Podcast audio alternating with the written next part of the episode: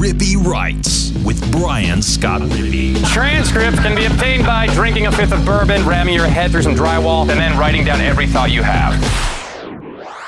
What's up on a Monday evening? I'm Brian Scott Rippy. Thanks for tuning in to another edition of the Rippy Writes podcast.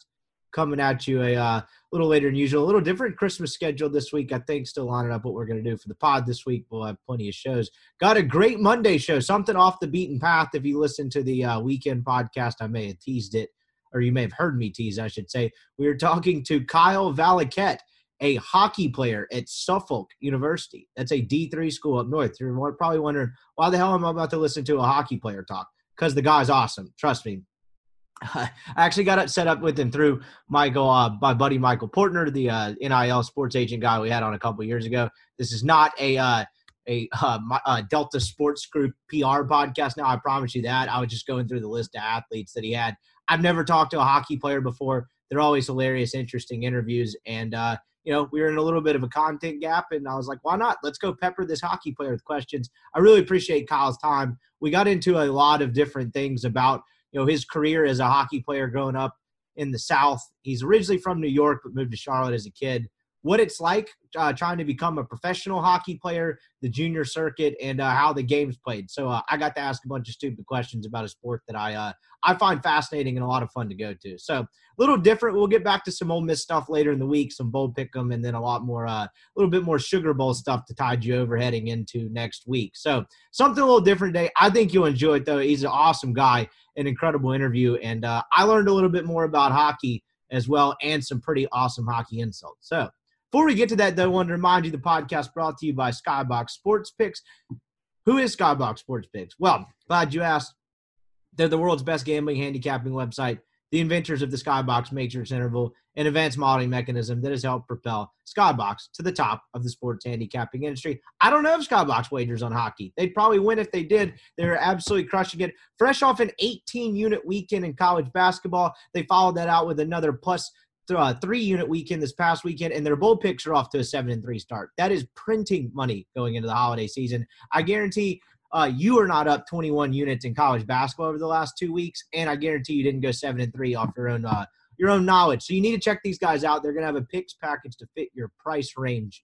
And it is the only way to consistently profit. You don't want the man texting you on Sunday, Monday. Some of you listening to this probably had to pay up in the last day or two. You want him paying you. Skybox will help you do that more consistently. Check them out, skyboxsportspick.com.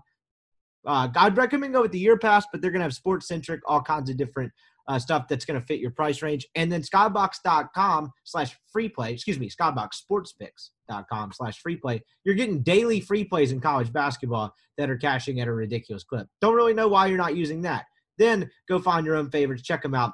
Skyboxsportspick.com. Use the promo code RIPPY and you get 20% off any purchase. I haven't added up what we are in the bowls, uh, we being me and Greg, but I think Skybox is off to an early lead. I don't think we went seven and three. Stay tuned for that on Thursday. So, podcast also brought to you by LB's University Avenue across from Kroger.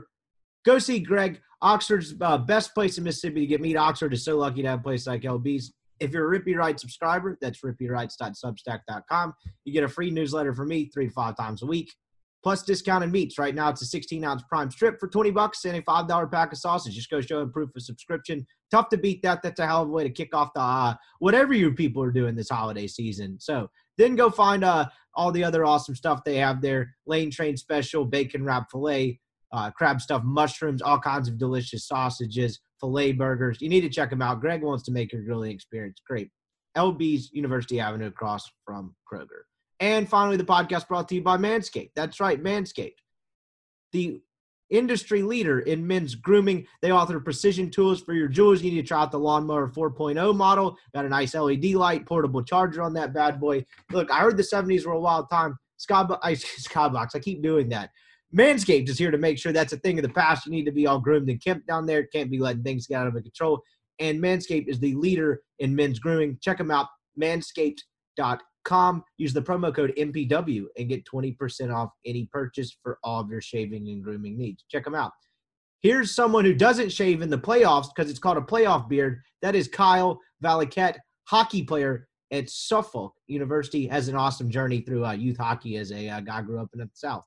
So here he is. All right, we now welcome on the first ever hockey player on the Rippy Writes podcast. Going to talk some uh, some skating, some shooting, a lot of different stuff. Kyle Valiquette, he is a sophomore forward at Suffolk, and you are a client, I guess you could call it that. I don't know the proper term. Portner will probably get mad at me for missing at that out, but of Michael Portner, some NIL stuff. You guys got hooked up recently, and he was like, you want to talk to a hockey player? I was like, yeah, actually, I do. That sounds incredibly awesome. Hockey's been something I've liked for a while, but don't know much about it. So I'm excited, man. How are you? Thanks for coming on.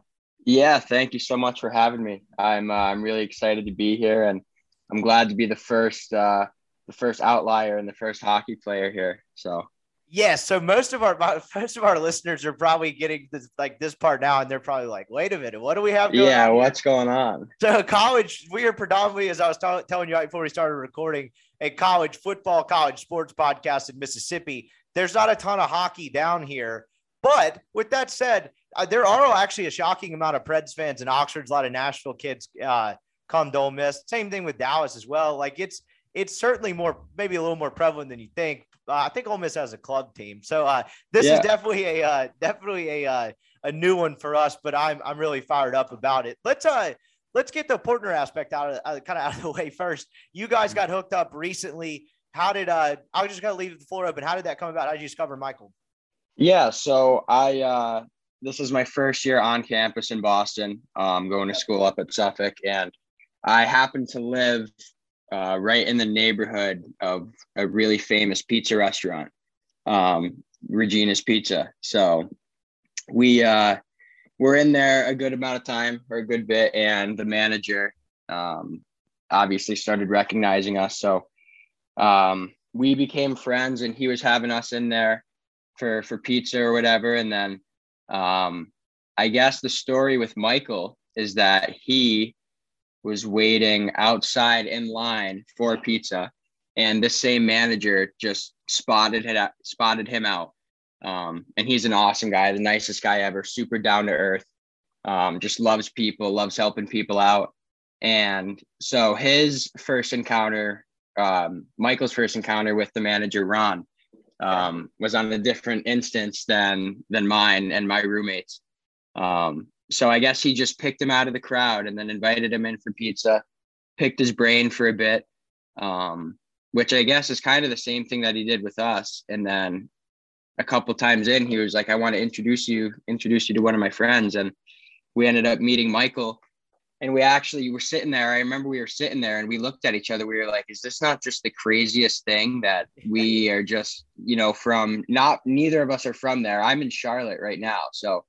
Um, we're both from a bit a bit ways away, and then we're just sitting there in downtown Boston eating pizza. You know, now being connected just literally through pizza. It was just really a weird thing, and um, obviously super thankful for it. But it was just kind of a crazy instance where nothing kind of turned into a huge opportunity and and uh, new relationships. So, absolutely. So you said you're in Charlotte now. What are you doing down there? So my parents live here. I okay. am so you, from. you're a I've, Saratoga native, correct? Saratoga, New York. Yep. So I've bounced around. I was born in Saratoga, um, which is mainly where I picked up hockey, and then I moved down here to Charlotte when I was seven. Um, my my parents got jobs down here and just wanted to be in better weather than upstate New York, sure. so they moved down here. Um, and then I played hockey down here in the South for from when I was seven years old until 16, um, all throughout the Southeast, mostly in Charlotte, but I actually got the chance to play in Nashville, um, right outside Nashville in Franklin, Tennessee, um, for yeah, the last awesome. two years. Yeah. So, um, and then after that, we moved back up, back to New York. When I went, I moved all around to Massachusetts in boarding school, and then we moved back down here. So long story short, I've been all over the place between Charlotte and upstate New York. That's uh that's awesome. So Okay, so you're a little f- more familiar with the South. I was about to, I was about to screw with you a little bit and ask, you know, your first, like, I guess, official representation is a dude from Cleveland, Mississippi, and uh, you're a hockey player. I don't know if Portner knew, knew a ton about hockey when, uh, when he was kind of giving you like the background or whatever. I'm, I'm guessing on a, just to going out on a limb here, you've probably never been to Cleveland, Mississippi. Like, I've you know, you mentioned it was kind of a like a, just a right place, right time thing, but like, Yep. Like, did you ever think like, wow, I got a guy from Mississippi who probably didn't know a ton about hockey representing me? What was like, uh, what was kind of his pitch to you? I guess. So what he was saying, he kind of was pretty upfront with it. He was like, "Man, like I'm, I'm obviously new to this, and and being from Mississippi, I haven't really dealt with many or any at all hockey players. Um, so he's like, I want to learn, you know, as much about this sport. He was talked about the Bruins and um, kind of just how much, like you said, without really knowing as much of the the technicalities of it, but just really getting into the sport. And Boston's such an unreal city to to get into hockey with, and with all the college hockey and the Bruins and everything. So, um, yeah, he was just really excited that all three or my two other roommates were sitting with me, um, and he was just super pumped that we could just keep talking about hockey and we could just keep feeding him information. Absolutely. So let's just get right into it. It's fascinating to me talking particularly about like a sport that I, I don't know a ton about, as we uh, alluded to earlier. When I was a kid, we, I guess when I was like six years old, we did the baseball. I feel like most kids played soccer. Like they Yeah. get you into all that. You get into tackle football and t- flag football probably a little bit later. And then, of course, like basketball, whether it's like church league, YMCA, something like that. How did you get into hockey? Is there any background in your family? What uh what put a stick in your hand? So yeah, being in New York and being born up there, um, my dad played high school hockey. Um, his, I guess, background in hockey was a bit different than mine. He started much later than I did. Uh, he just played kind of more low key throughout high school, but um, then when I was about, I think three years old, three or four years old, I was first put in the skates. Um, and he took me out into a public skate and was holding me, obviously. And I guess I absolutely hated it. It was as funny as that sounds. Um, I was just not having any part of it. Um, I was screaming and crying, but then uh, he ended up taking me to the pond, frozen pond up in New York in the winters, which was really cool um, in downtown Saratoga. So I love doing that and learning how to fall, stopping in the snowbanks and all that. That was just something that um, he got me into and that I loved. So, and I was so young that it was just, I had so much energy. It was so much fun to me. And then, you know, a lot of kids up north play hockey anyway. So when it wasn't in the wintertime, I was having a street hockey stick in my hand or whatever, playing with the neighbors or something like that. So, Yeah, absolutely. And it's it's fascinating, like because that's such a contact sport. What is the easing in process to actually getting and playing organized hockey? And I even just mean it like the most basic youth level. Like, what was the first time you were put on a team? Like, what was kind of your first earliest memory of playing hockey? Like, you know, actually competitively. Yeah, so this was still in New York. I think I must have been five or six years old. I was still Oh, super wow. young. Yeah. Um, and I think that's probably the youngest. I mean, maybe not anymore. There's probably three year olds that are out there playing, but um, I think that was the youngest that I could be. But it was just a, a Saturday morning league, probably more like learn to skate, honestly. Um, that I don't even know if there's really teams at that point for me, but other than them just grouping us together at the end of the skate and playing a little cross ice action or whatever. Um, but yeah, that was that's my earliest memory is, is my dad taking me in New York on Saturday mornings and um, every like two weeks somebody would get to play goalie. So I was trying that out and I was just having the most fun with it and putting on the pads. I loved all the equipment. I loved being having everybody look at me and all the equipment. So that was a that was a funny memory for sure. So that's the that's probably an obvious thing, but again, something that I didn't necessarily think about. When you're you mentioned getting into it Saturday morning league, I, so the biggest thing is them teaching you guys how to skate. Obviously, you got to be pretty damn good at skating to be good at hockey. Like, uh, what is that process like? Like, what's it like? I get, I've stood on one. Of, I mean, they have like a little touristy deal out here where you can go like ice skating, like Oh, they yeah. have it during the Christmas time or whatever. Like that's somewhat common in the South. I think Jackson, Mississippi has one, whatever. But I imagine that's a little different type of learning how to skate. What does learning how to skate for hockey entail, and how long does it take to pick up? it's a process. Um, it's definitely not. It's it's what I always tell people. So with every other sport, right? Take basketball, football, soccer. A lot of good athletes are you have to be fast, right? Whatever whatever sport you play, you just have to be a fast runner, be able to move fast. Hockey is just an entirely different animal in the sense that I'm 22 years old and started skating when I was four years old, and I still I could take lessons every day for the rest of my life and still Really? oh my god yeah. It's just such it's so meticulous in every different instance. And i mean i'm sure you would agree when you watch games especially on tv if you ever see it's just so fast. And guys are changing direction so fast. So being able it's a mix of balance and coordination and strength and your edges and everything it's just there's so much that goes into it it's crazy So in it's in, that's interesting you bring that up. I was I had this question for later, but we'll just go ahead and get into it now. In like football is a little bit different because you can be quite a few different sizes for different positions and stuff like that. But like basketball, particularly if you're trying to make it in the NBA in the highest level, if you're not like, you know, somewhere between six three and you know, six nine, yeah. with ridiculous wingspan, like you're never just going to make it. Like I'm, I'm talking like the, you know, the 5'10 guard that may light up a college team or whatever. He's a hell of a college player, but that guy's never going to the NBA just strictly based off his size alone.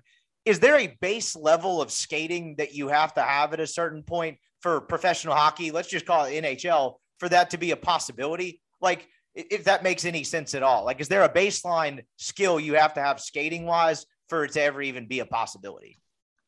Yeah. Um, there's a ton of different levels of pro, first of all. So guys can go, I mean, the NHL is just and there's the guys that play there are just so unbelievably talented. I mean, like any of the top league, but um, I think for every team and every player, they just have to have their, I guess, they're fit, right? So, not necessarily need to be the best skater, a team full of the best skaters, but if you have a guy who's maybe not the best skater, he better be scoring every shot, you know, or he better be not letting anybody past him or, or whatever. So everybody's got to have a role. And in the NHL, it's you got to be the best at it every night. They play 82 games in the NHL.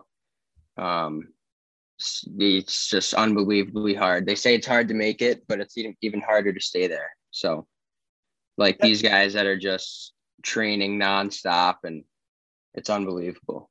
So you mentioned you've done it for 18 years. You could be, you know, you could still take lessons on it every day. How big of a like skill set is that in terms of how people talk about it? I mean, it could you could go as down as far as like I mean like a scouting report or just like that team's like has a bunch of really good skaters, I guess. If that makes any sense at all. Is that something how you is that go into player evaluation at all? Yeah. Um, so for hockey, I mean, the biggest thing, obviously, skating stands out the most, right? If a guy can't move around, then he's going to stand out for that reason alone. Um, but I mean, really, it's just now the game is changing. So they they used to look for big guys, you know, guys that would can throw big hits and whatnot. Um, but now everybody's a good skater. Everybody's starting younger, and everybody's taking more lessons when they're they're younger than I used to even. I started taking lessons when I was like nine years old, probably. And now these kids, these kids in Charlotte at the rink, uh, some of them are five years old and they're getting lessons at 6 a.m. So yeah, it's unbelievable. Like I the parents that are driving these kids three times a week to uh their lessons. I mean, kudos to them. It's awesome. And if they love it, they love it. But it's just crazy to me that these kids are now so young and they're so dedicated and doing so much for it already, especially hockey. So you get into it. You mentioned you learn how to skate. At what point are you playing? You mentioned like a Saturday morning league, like a little bit of game, pseudo game action. What's the first time you're playing on a team that's playing a game against other teams and it's full fledged hockey, if that makes sense? Yeah, so I think I only did either a year, maybe two, um, of like the cross ice stuff where it was more learn to skate. Uh, so probably I think I must have been seven or eight years old, um, where I, we were playing in Charlotte, and it was mostly local. We I think we'd go to Raleigh maybe, or um, there's another rink in the other other side of town, um, Greensboro, stuff like that. So not too far, but still Saturday morning games. We had a team. Um, we had our little jerseys and everything, two practices. So pretty basic stuff. But yeah, around seven years old was the first time I started playing and I guess kind of traveling for hockey. Is that like, well, that's a dumb question. I'm assuming you guys had shoulder pads on. How the hell do you find put shoulder pads for seven years old? I guess they have that for football though. Like so tiny. The yeah, equipment now is so tiny. Yeah. Okay. So I guess that that wouldn't be that terribly uncommon. All right. So at what point are you actually like loving hockey? Because I know it's some like when I was, I remember when I was a kid, like I never liked soccer, but it was part of being a kid. Like I played it, I think, until I was like, you know, not 10 or 11, and that's quitting pretty early just because like it wasn't really my thing.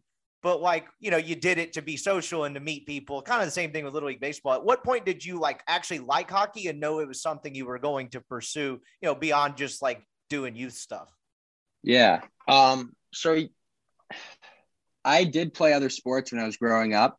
Um, obviously I played hockey for the longest, but um, from when I was probably like six to 11, I was playing baseball and lacrosse for a year or two. And um, yeah, I don't, I probably around like 11 years old because okay. I had been traveling every weekend um, and practicing up until then. And and at that point, I was kind of thinking like, okay, you know, I'm been traveling for a long time now. I get to get to go to all these cool places, and I have these awesome friends, and I'm getting better, right? Like I'm I'm trending up, and and that's really fun to me too, right? Like I was learning so many more other things other than hockey, like uh, like how how to eat better, and you know how to manage my time and take care of myself, and things like that. So it made me feel like it was helping me more than just playing a sport. And that's what I love too.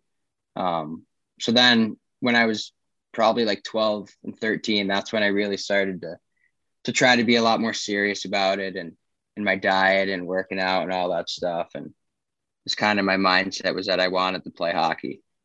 What's you, what, give, give me, paint me a picture of the uh, youth hockey scene. Cause you know, you mentioned it it being crazy, these kids taking skating lessons, like more power to them, but like it, that's pretty intense at such a young age. I'm yeah. sure it's only gotten worse since I was mm-hmm. a kid. You probably experienced some of the same thing playing baseball. Like you got nine year old travel teams playing like, you know, 50 yeah. game seasons plus the fall and all that. And, you know, you have the parents and the coaches and it can get, you know, kind of out of control. Give me just paint me the scene of like youth hockey. What's that like? How competitive can it get at a young age?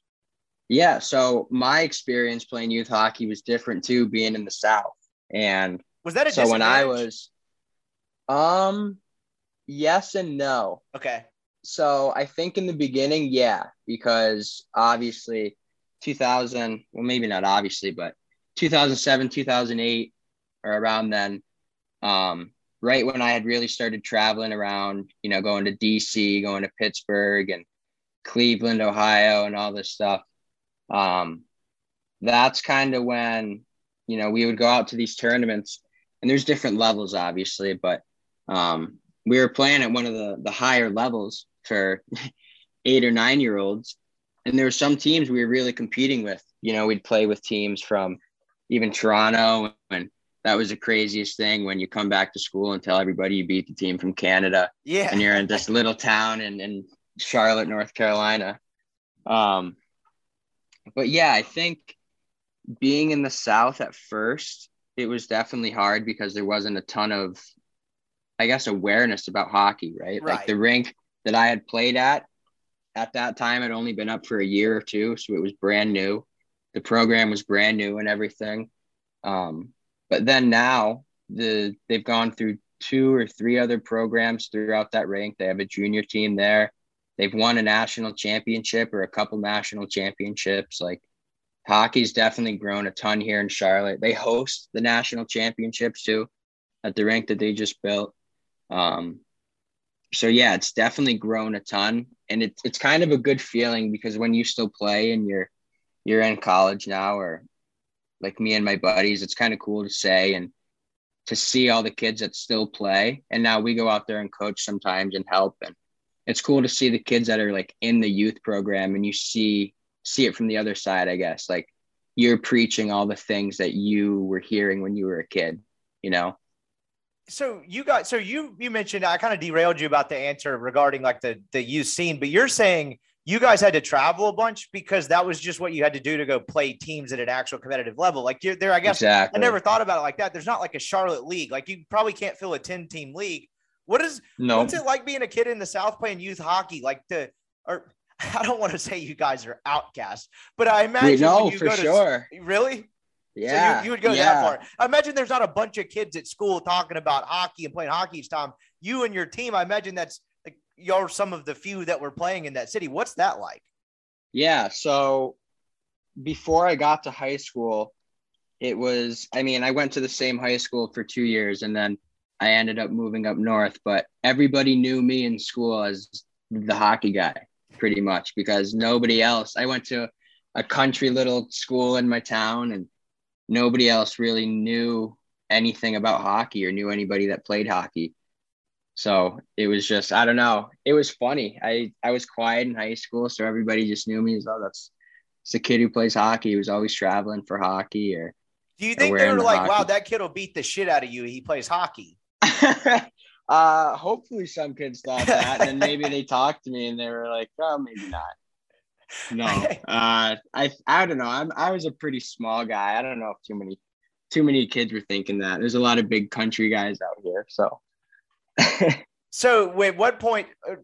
Take me back to the youth hockey part of it. So you guys are having to travel around just to go play competition and play teams. Yeah, which is probably a pretty significant financial commitment as well. Like you mentioned, Cleveland, Ohio, playing teams from Toronto. Yeah. Like that's not a cheap deal. And I know youth sports aren't, particularly if you want to do them at the higher level in general. But if you were doing like baseball, you wouldn't have to travel as much as you did. I mean, it's kind of like a choice thing how far you want to go. That was your only option. So, what's that like? Like when you like paint me the youth scene. Like, what's the most competitive? What's like the medium level? What's that kind of like?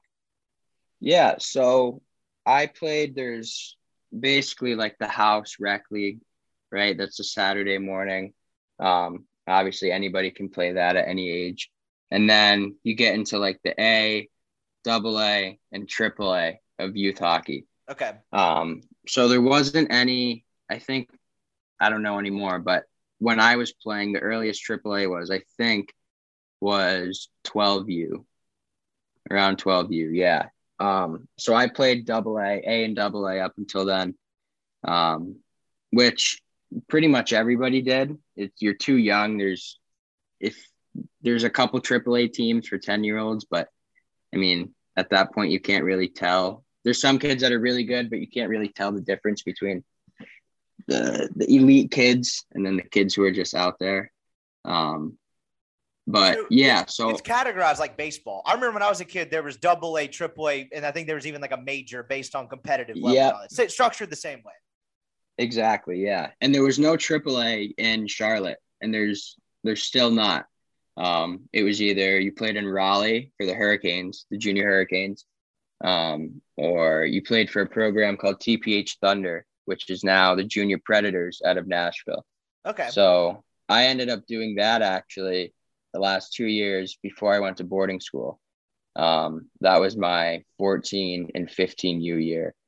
So I actually I skated two to three times here in Charlotte, not with a team, because my team was from all over the place. I had kids from Florida, North Carolina, South Carolina, Georgia. Um, we had a couple kids from Ohio, Chicago. Um, so we had skates throughout the week here at the local rink. And then on the weekends, we'd have what's called a practice weekend.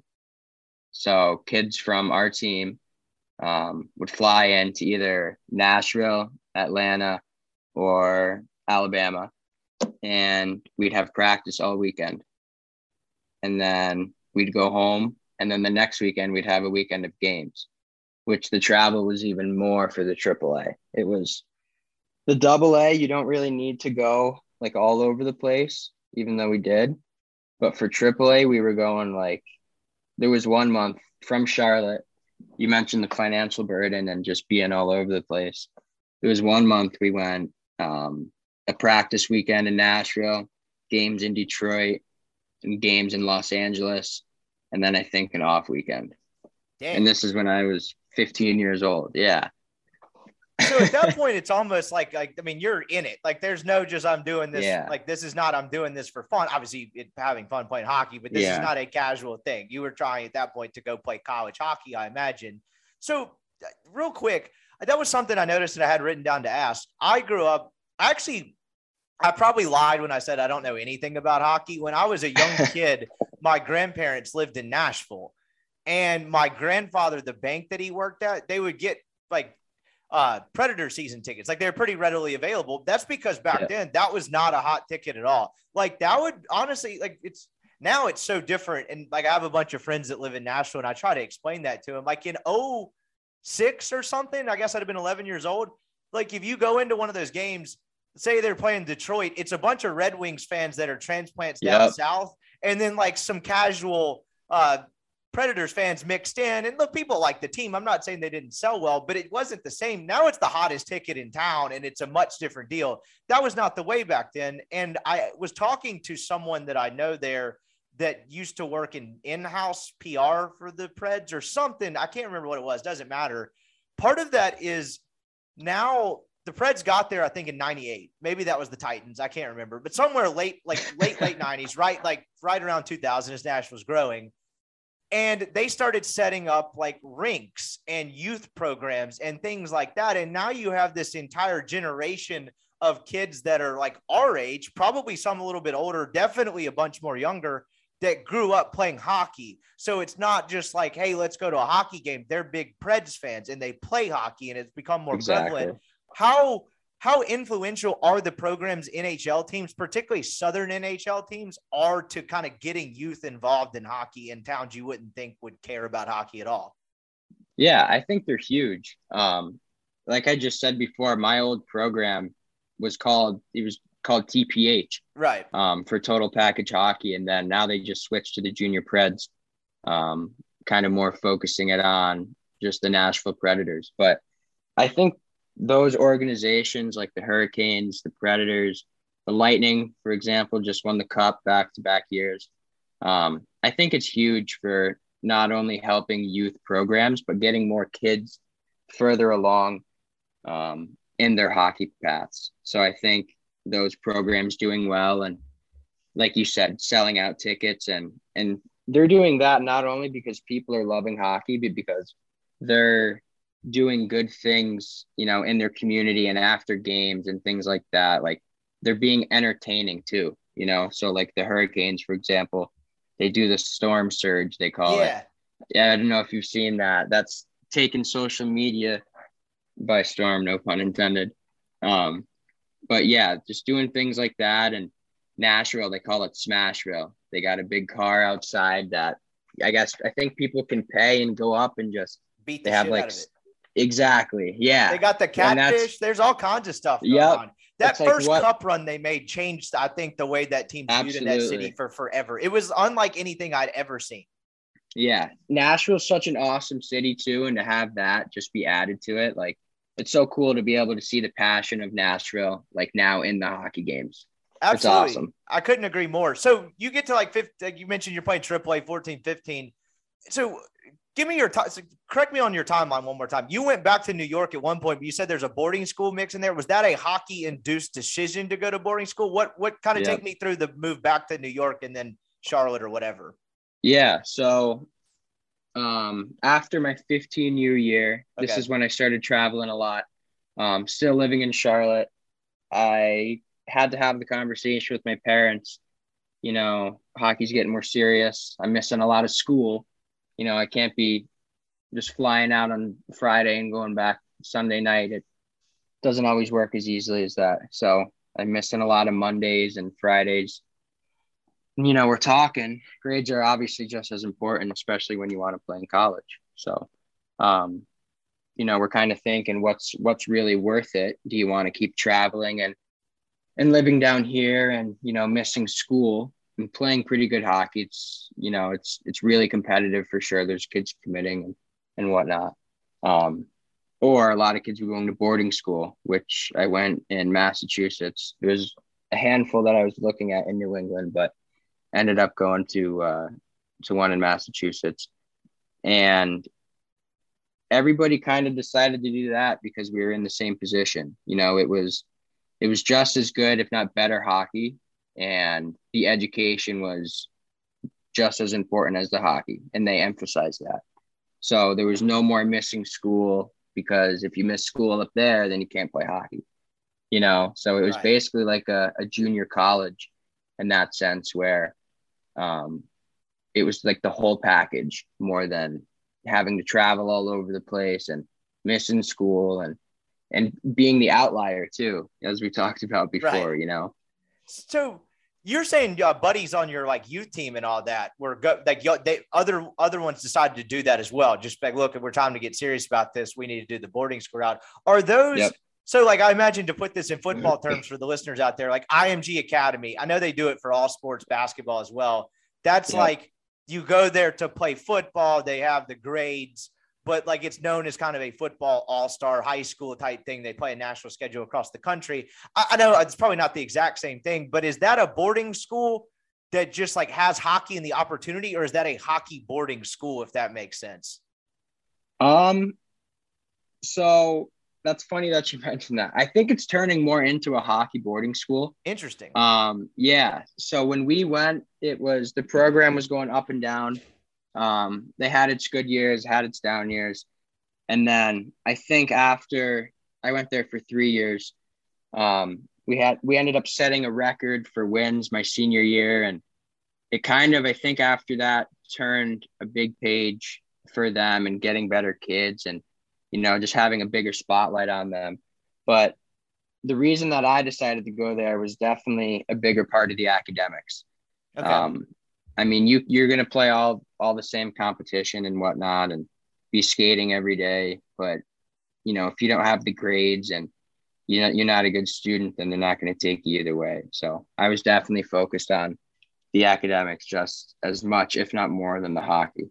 So that's when hockey becomes like, I mean, not that's probably not fair to say it became a large part, like part of your life. It, it was definitely that before that, but that's when it became like serious. Like I go to school, I play hockey. This is who I am. Yeah. This is what I do, type of thing. So obviously, it's very different up there in terms of hockey's kind of common and mainstream.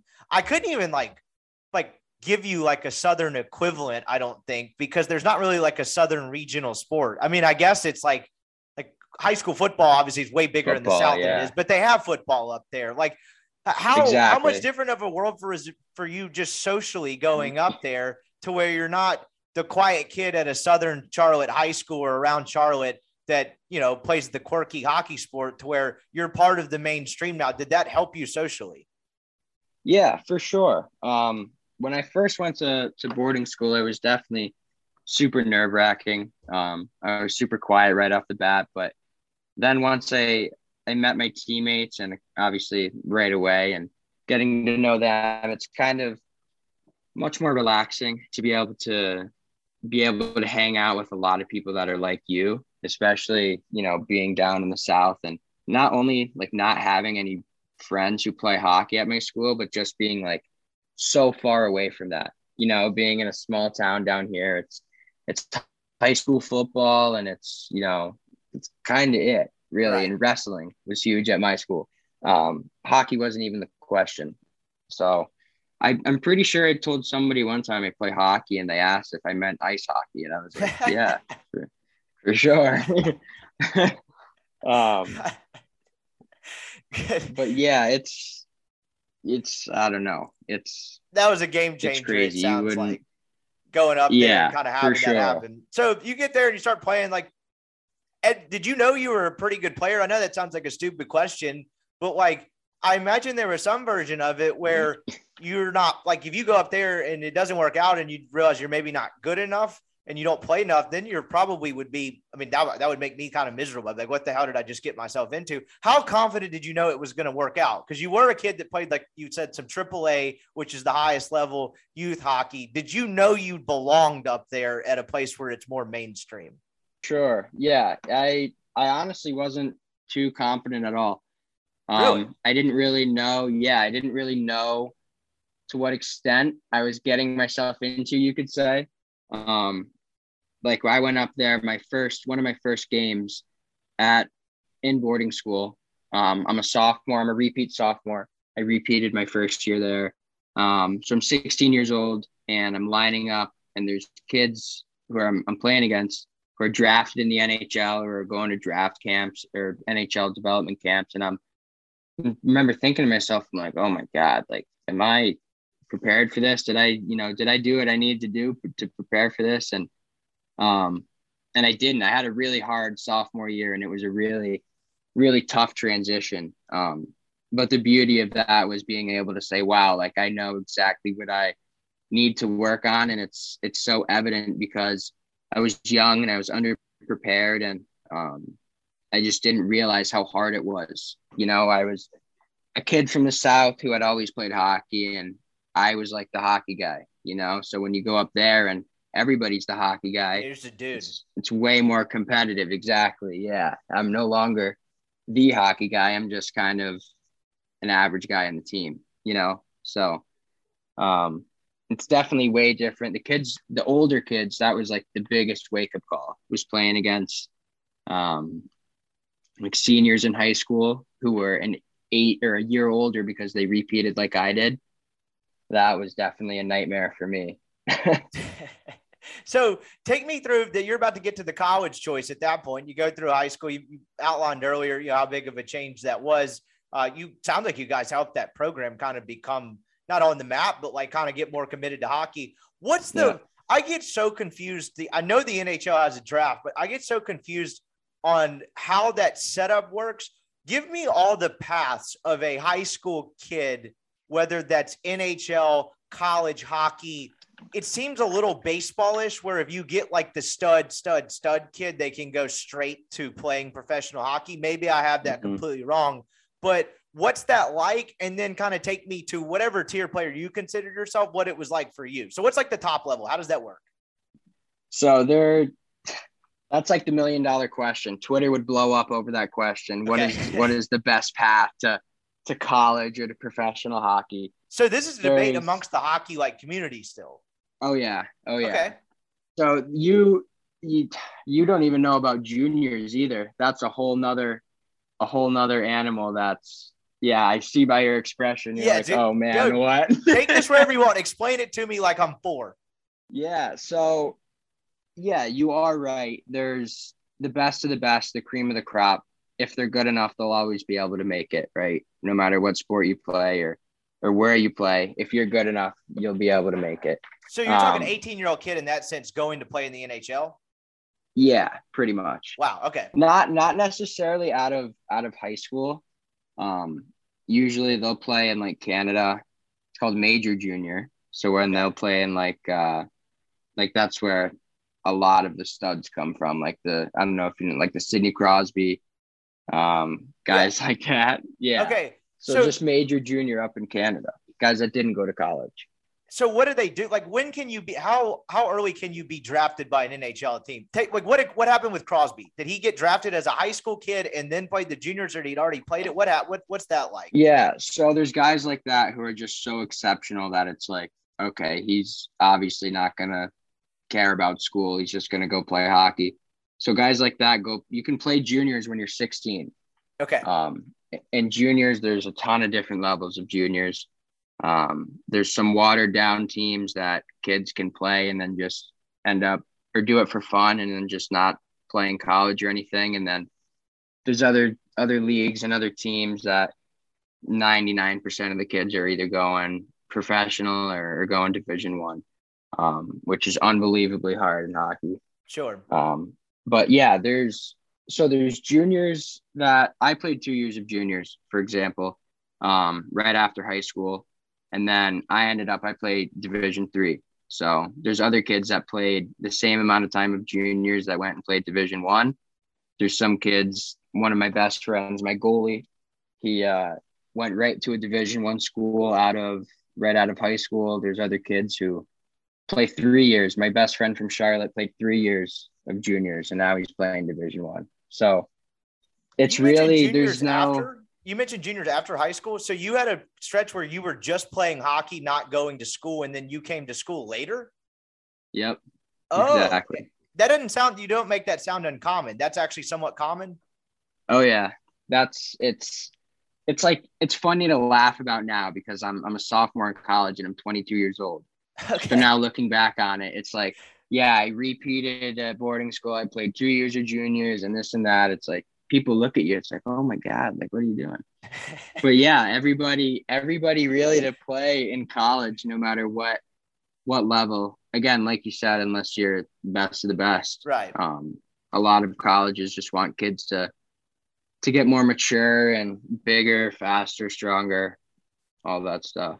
And then So there's a. It sounds like there's a variety of paths. So that's fascinating. Honestly, yeah, uh, th- this is a whole nother topic for another day. But like the fact that you kind of took a couple years and then went to college, I think is actually the route a lot of people should go. I think you appreciate it more.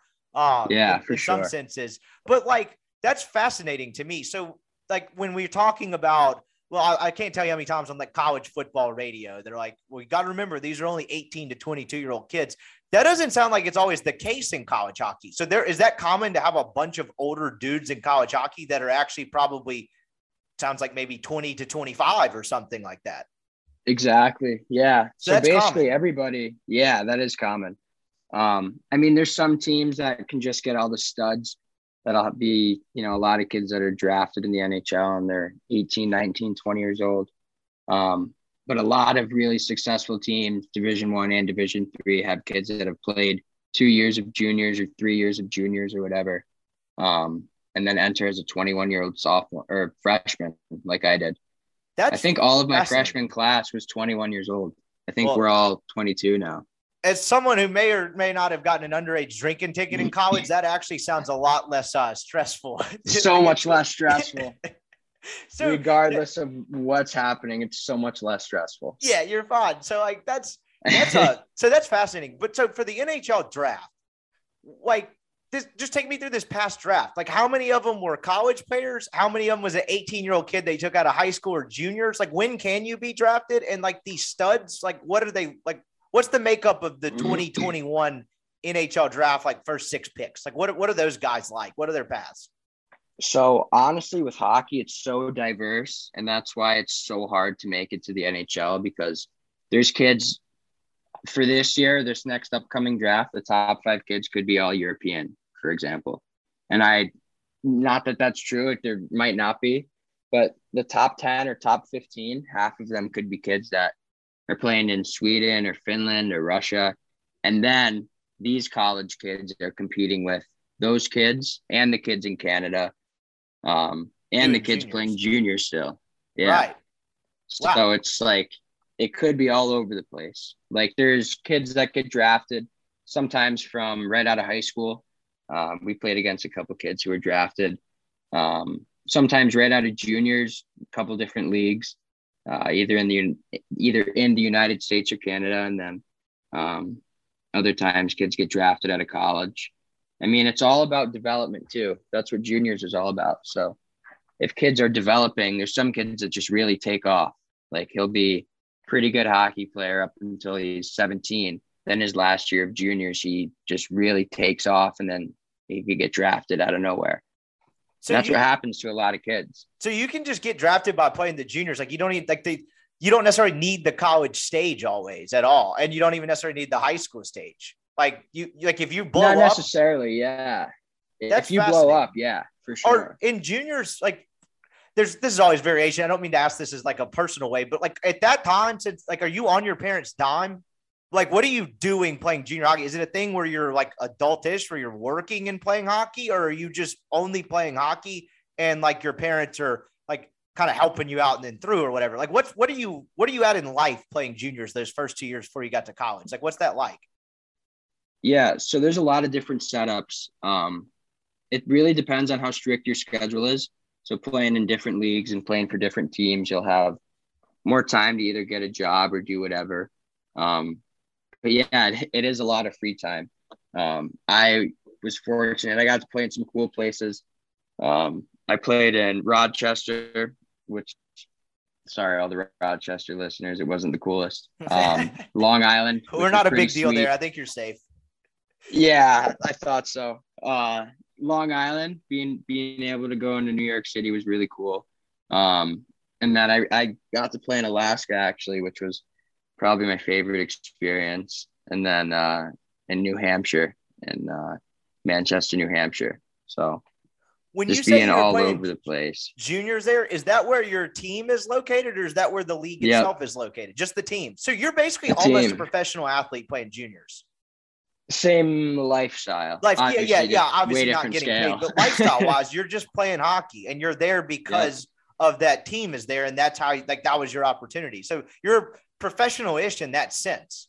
Yep, exactly. So okay. we'll, we wake up and you have practice and workout and you know you might have that day you might have a community service thing that you got to go do which is maybe like once or twice a week on average and then you got the rest of the day or you got another workout or another skate or team stuff but yeah your life pretty much revolves around that that's so now I'm understanding it a little better. I was kind of grasping at straws, trying to get a better lay of the land stake. Why does someone need to go play college hockey then? Why is the why would you not go play juniors and just not have to screw with the school? Is it scholarship? Like, what's the advantage to going and playing college, like major college hockey in particular? So, when you play juniors, you can only play until you're 21. Oh, you age okay. out when you're 21. That's the yeah, the junior part of it. Um, so a lot of kids, yeah, a lot of kids will go and play juniors, and then um, if you you know don't get any deals your age out year, it's kind of it's kind of it. It's the end of the road, you know.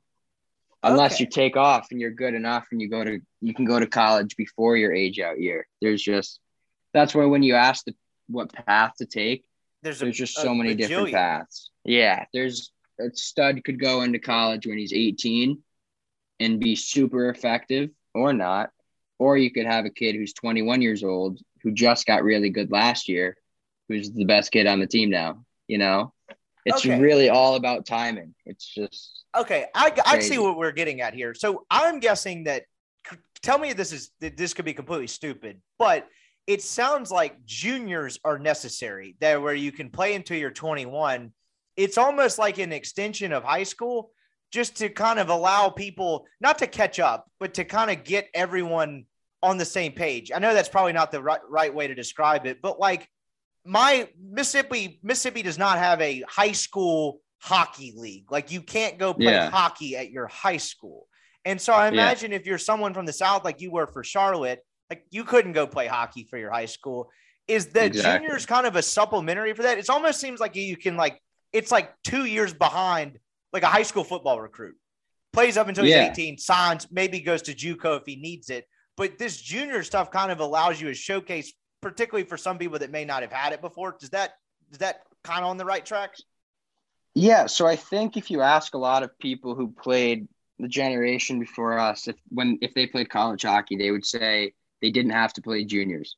Um, okay. So I think a lot of schools, I think it used to be to catch up, to let kids catch up and um, to even get ahead and you know like i said before take more skating lessons or get bigger stronger faster whatever you got to do but now there's just so many kids and it's so competitive that some kids can start playing juniors when they're 16 17 years old and when you're in that atmosphere that professional atmosphere you know the colleges or whoever's recruiting you is going to take that over somebody who's just getting out of school and then um, you know, hasn't played, doesn't have any junior experience or anything like that.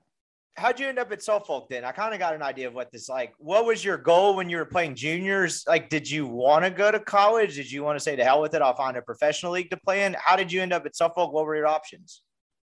So I, it kind of changed based on what team I was playing for. So when I was playing in Alaska my last year, um, we spent a lot of time in Minnesota so I was looking at a lot of other schools out in the Midwest.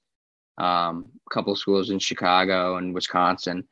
And then when I ended up going and finishing up my last year of juniors in New Hampshire, I said, all right, um, you know, I just want to stay on the East Coast. I, I know I'll be able to have a couple options that I would be happy with. And um, as it came kind of more down to it, I realized that I wanted to be in Boston. I always loved Boston and and the atmosphere of the city and the culture of the city. So um, I ended up telling my coach, hey, you know, I think this is where I want to be. You think there's an opportunity for me there? And, and ended up working out. So it was really all because, you know, we, you ask all of our teammates or all my teammates, all of us say it's because we're right in downtown Boston. So you can't really beat it, especially playing hockey there what's it like being recruited? Is I'm, I'm guessing you didn't get like seventy thousand bucks in cash in a bag like some SEC linebackers get. What what's your recruiting process like? Um, it's been different.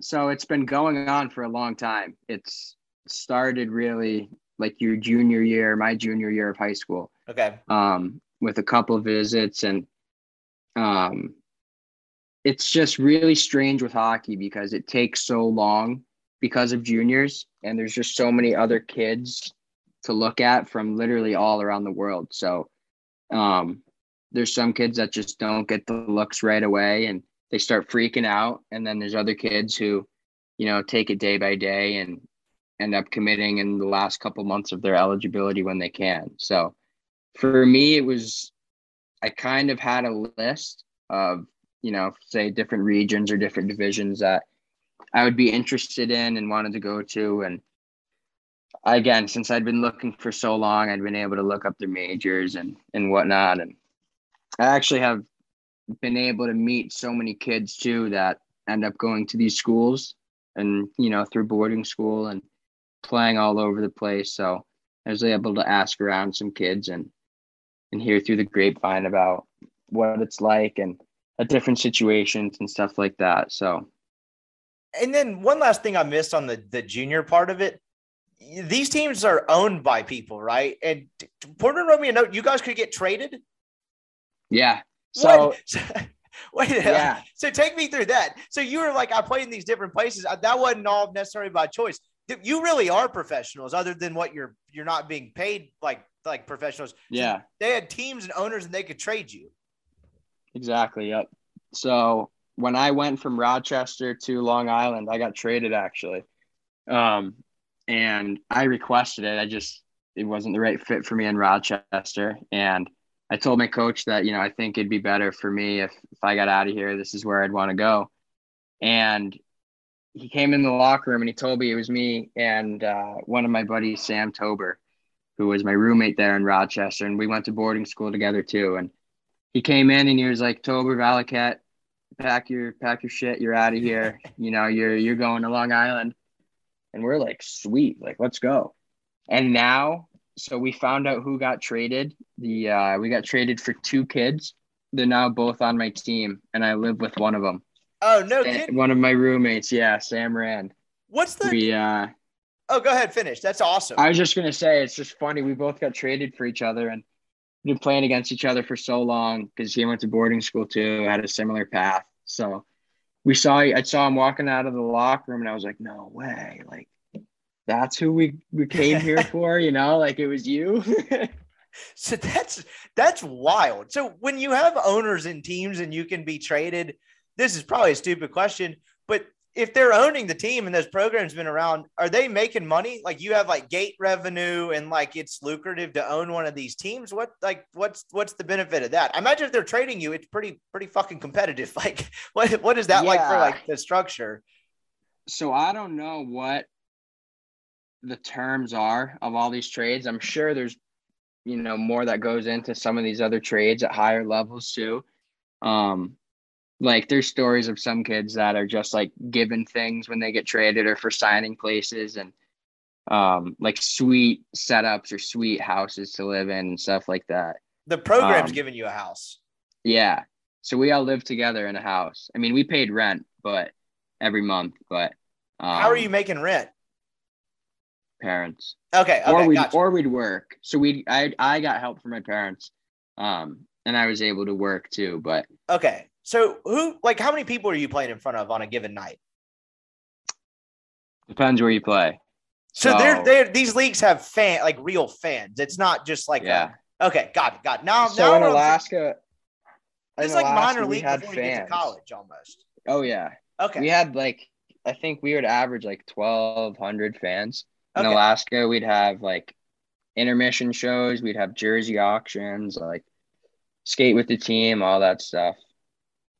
That's uh that's something. Okay, so now I got it. So you're in Suffolk. Last thing before we get to the fun stuff, because I have so many awful questions to ask you about how hockey works and how it's played. The, uh, you end up at Suffolk. Is give take me through the D1, D2, D3 thing. Like if so, like if uh, Boston University had called you, I'd imagine you'd be there tomorrow. But what is the drop off between one, two, like Division one, two, and three? I imagine it's not the exact same as football. no, it's very slim. Um, Really? And there's oh yeah. So there's a lot of kids that d2 is not really that much of a thing in hockey. Um i wish it was and i wish it sounds like it should where it goes Right. the skill level and everything goes d1 d2 d3 um but there's just not that many schools that have hockey. You know like like you mentioned before you guys don't have a hockey team down in mississippi but everybody has football right, Right. or everybody has basketball no matter where you are um, so it makes it that much more competitive, really, when you only have, I think there's like 60 Division One schools for hockey, and you got kids from all over the world fighting for those 60 spots. Right. You know, that makes more so sense. it's just it's ultra competitive, yeah, especially in Division One, and and then you got kids that have different timing and different paths, and it's just it can be overwhelming for sure. Like there's just so many kids and so much that goes into it, and and choosing the right path, and you know just trying to do the right thing, or because somebody goes and plays for this team, but doesn't work out for them, and then you have to go to another team or another league or whatever. There's just a ton that goes into it. and I imagine some of the D1 part of it is added like the hockey programs control. I imagine some of it's like what the school is in other sports and stuff like that. I would imagine to some degree. That's so that's fascinating. And now I get that a little more because, and I knew this wasn't the case with you because Portner gave me like the lowdown, but like, I don't mean to like knock anyone, but like a, when I, if I ever heard like, oh, this guy played division three football at Millsaps, which is the college in Jackson, smaller college, like more power to him. I'm sure he's a good athlete, but it's like, oh, this guy really loves football and he just wanted to continue to pursue it. Whereas with you, the comp, like the comp, the competition is not a drop. Like Millsaps could never go step foot in the same stadium as an Ole Miss. It, it would be a, a safety hazard, quite frankly. It's it's Yeah. so much slimmer D1 and D3 in hockey, and it has mostly to do with the lack of opportunity at D1, is what it sounds like. Yeah, I would definitely say so. Like Okay. all of our all the kids that we've played with and like guys on my team, all of the kids that they've played with growing up are all playing either like they've all played D1 or or even playing pro. One Sam, my roommate Sam, one of his good buddies is playing for the Blackhawks right now in Chicago that he Whoa. played with for yeah. So, So, it, it wouldn't be unheard of to a kid from your school to make the NHL. the NHL is a bit of a stretch, but there's definitely guys that that play pro out of Division Three for sure. Okay. Whether it's here or in Europe. Gotcha. Um, and you can make they make like you know good money obviously if they graduate with a degree and then decide to keep playing. So so the pro make- options are like basketball. Like you can go make good money playing Yeah. basketball overseas. It all depends on the league. It's not America or bust by any stretch, which I knew that to some degree. I know Russia's got a good one. There's a couple leagues over there. Like I knew that, but you there's real opportunity to play professional, and it doesn't really matter if you're D1, D2, D3. yeah, exactly. Okay. So now the fun stuff. You're a forward. What do you do? Yep. So I'm a winger. Um, Okay. So basically, oh, it's so hard to explain. It's just such a fast game. There's not even one place that I stay on the ice. Like Okay. I'm supposed to stay on the right side. We'll put it that way. Um, and basically go up and down my right side or the right side of the ice. But I just feel like we're always switching and always going all over the place. So you'll probably see me if you ever get a chance to see our, our team play. You'll probably see me all over the ice and be like, why is he not on the right side? Okay. so what do you? So a, a better way to start this. You're a winger. You're um, you, you outline what that is. What are like? Give me like I know there's variations, just like football, you have different variations. What's the very like the what you have to have on the ice at one time? That give me the general lowdown of that. So you got three forwards. It's okay. two wingers, a left wing and a right wing, um, and then a center. Those are the three forwards, okay. and then you have two defensemen, a left defenseman, right defenseman, and then one goalie. Gotcha. Um, but everybody can skate all over the place. So I could line up as a, a winger and then switch and play center. So it's like there's no really restrictions. I'm pretty sure like soccer and stuff, you can't go all over the place. What's your job and how is it different from a defenseman? So I'm supposed to score the goals. Okay. Um, doesn't always work like that, but um, basically the defenseman's job, obviously, to not let them score, but to be able to move the puck up to us, the forwards. Um, usually, forwards are a bit tinier, maybe a little bit quicker. Um, although it is changing where defensemen are, are moving much better and they're just not as big and sluggish, but their job really is to move it up to us and um, basically whatever style we're playing, we either chip the puck in and go get it or try to make some flashy moves and get it in. But okay. So the the four the you mentioned with the center and the two wingers, like that seems pretty self-explanatory in the sense like you guys are a lot more of like the offense, like you're in charge of whatever way that is you mentioned exactly. goals. What makes a good defenseman? That's a good question. So there's a lot of different types. Um, again, back to basically like that fit on your team. Um, so we have defensemen who all of them could be the same importance, but one of them can't skate nearly as well, but he has a really good shot. Um, or one will take the puck away from you anytime, but he can't really shoot the puck. Um, so I guess really the best defenseman that I would want to play with is just like the overall package. Really good skater, really good passes. That's probably the biggest thing is passing. Okay. If, if you have a defenseman that can't pass the puck, it's it's really hard to start and get out of your own zone. You know, to get Why out there, of your own defensive zone. Okay, so why? Okay, now now I've got who's playing, how that works. I can kind of see the picture in my head. why? Uh, why? Uh, why are there lines? Uh, well, no, that's a stupid question. I know you would get absolutely exhausted. Does everyone have the same amount of lines? Like there, uh, there aren't teams that play like five lines versus like four. What's the line process like? So I mean, there's probably a pretty standard four lines and seven okay. defensemen. Um, but so I think lines are just I, for the front line. That doesn't count defensemen.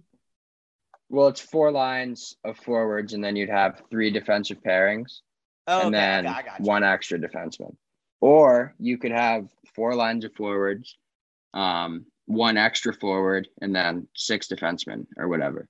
Okay. Um, so different coaches do it different ways, but we usually go four lines and um, an extra defenseman, seven defensemen. What goes into selecting who's on what line? Are your obviously front line? I imagine you want the best players to start the game, but what's like? Is there like a huge drop off between first and fourth line? Take me through the line hierarchy. Yeah. So again, it's really all about the fit. Like it's just crazy that I mean, you've probably heard being in sports, it's just not always the most talented team, but the team that works together the best.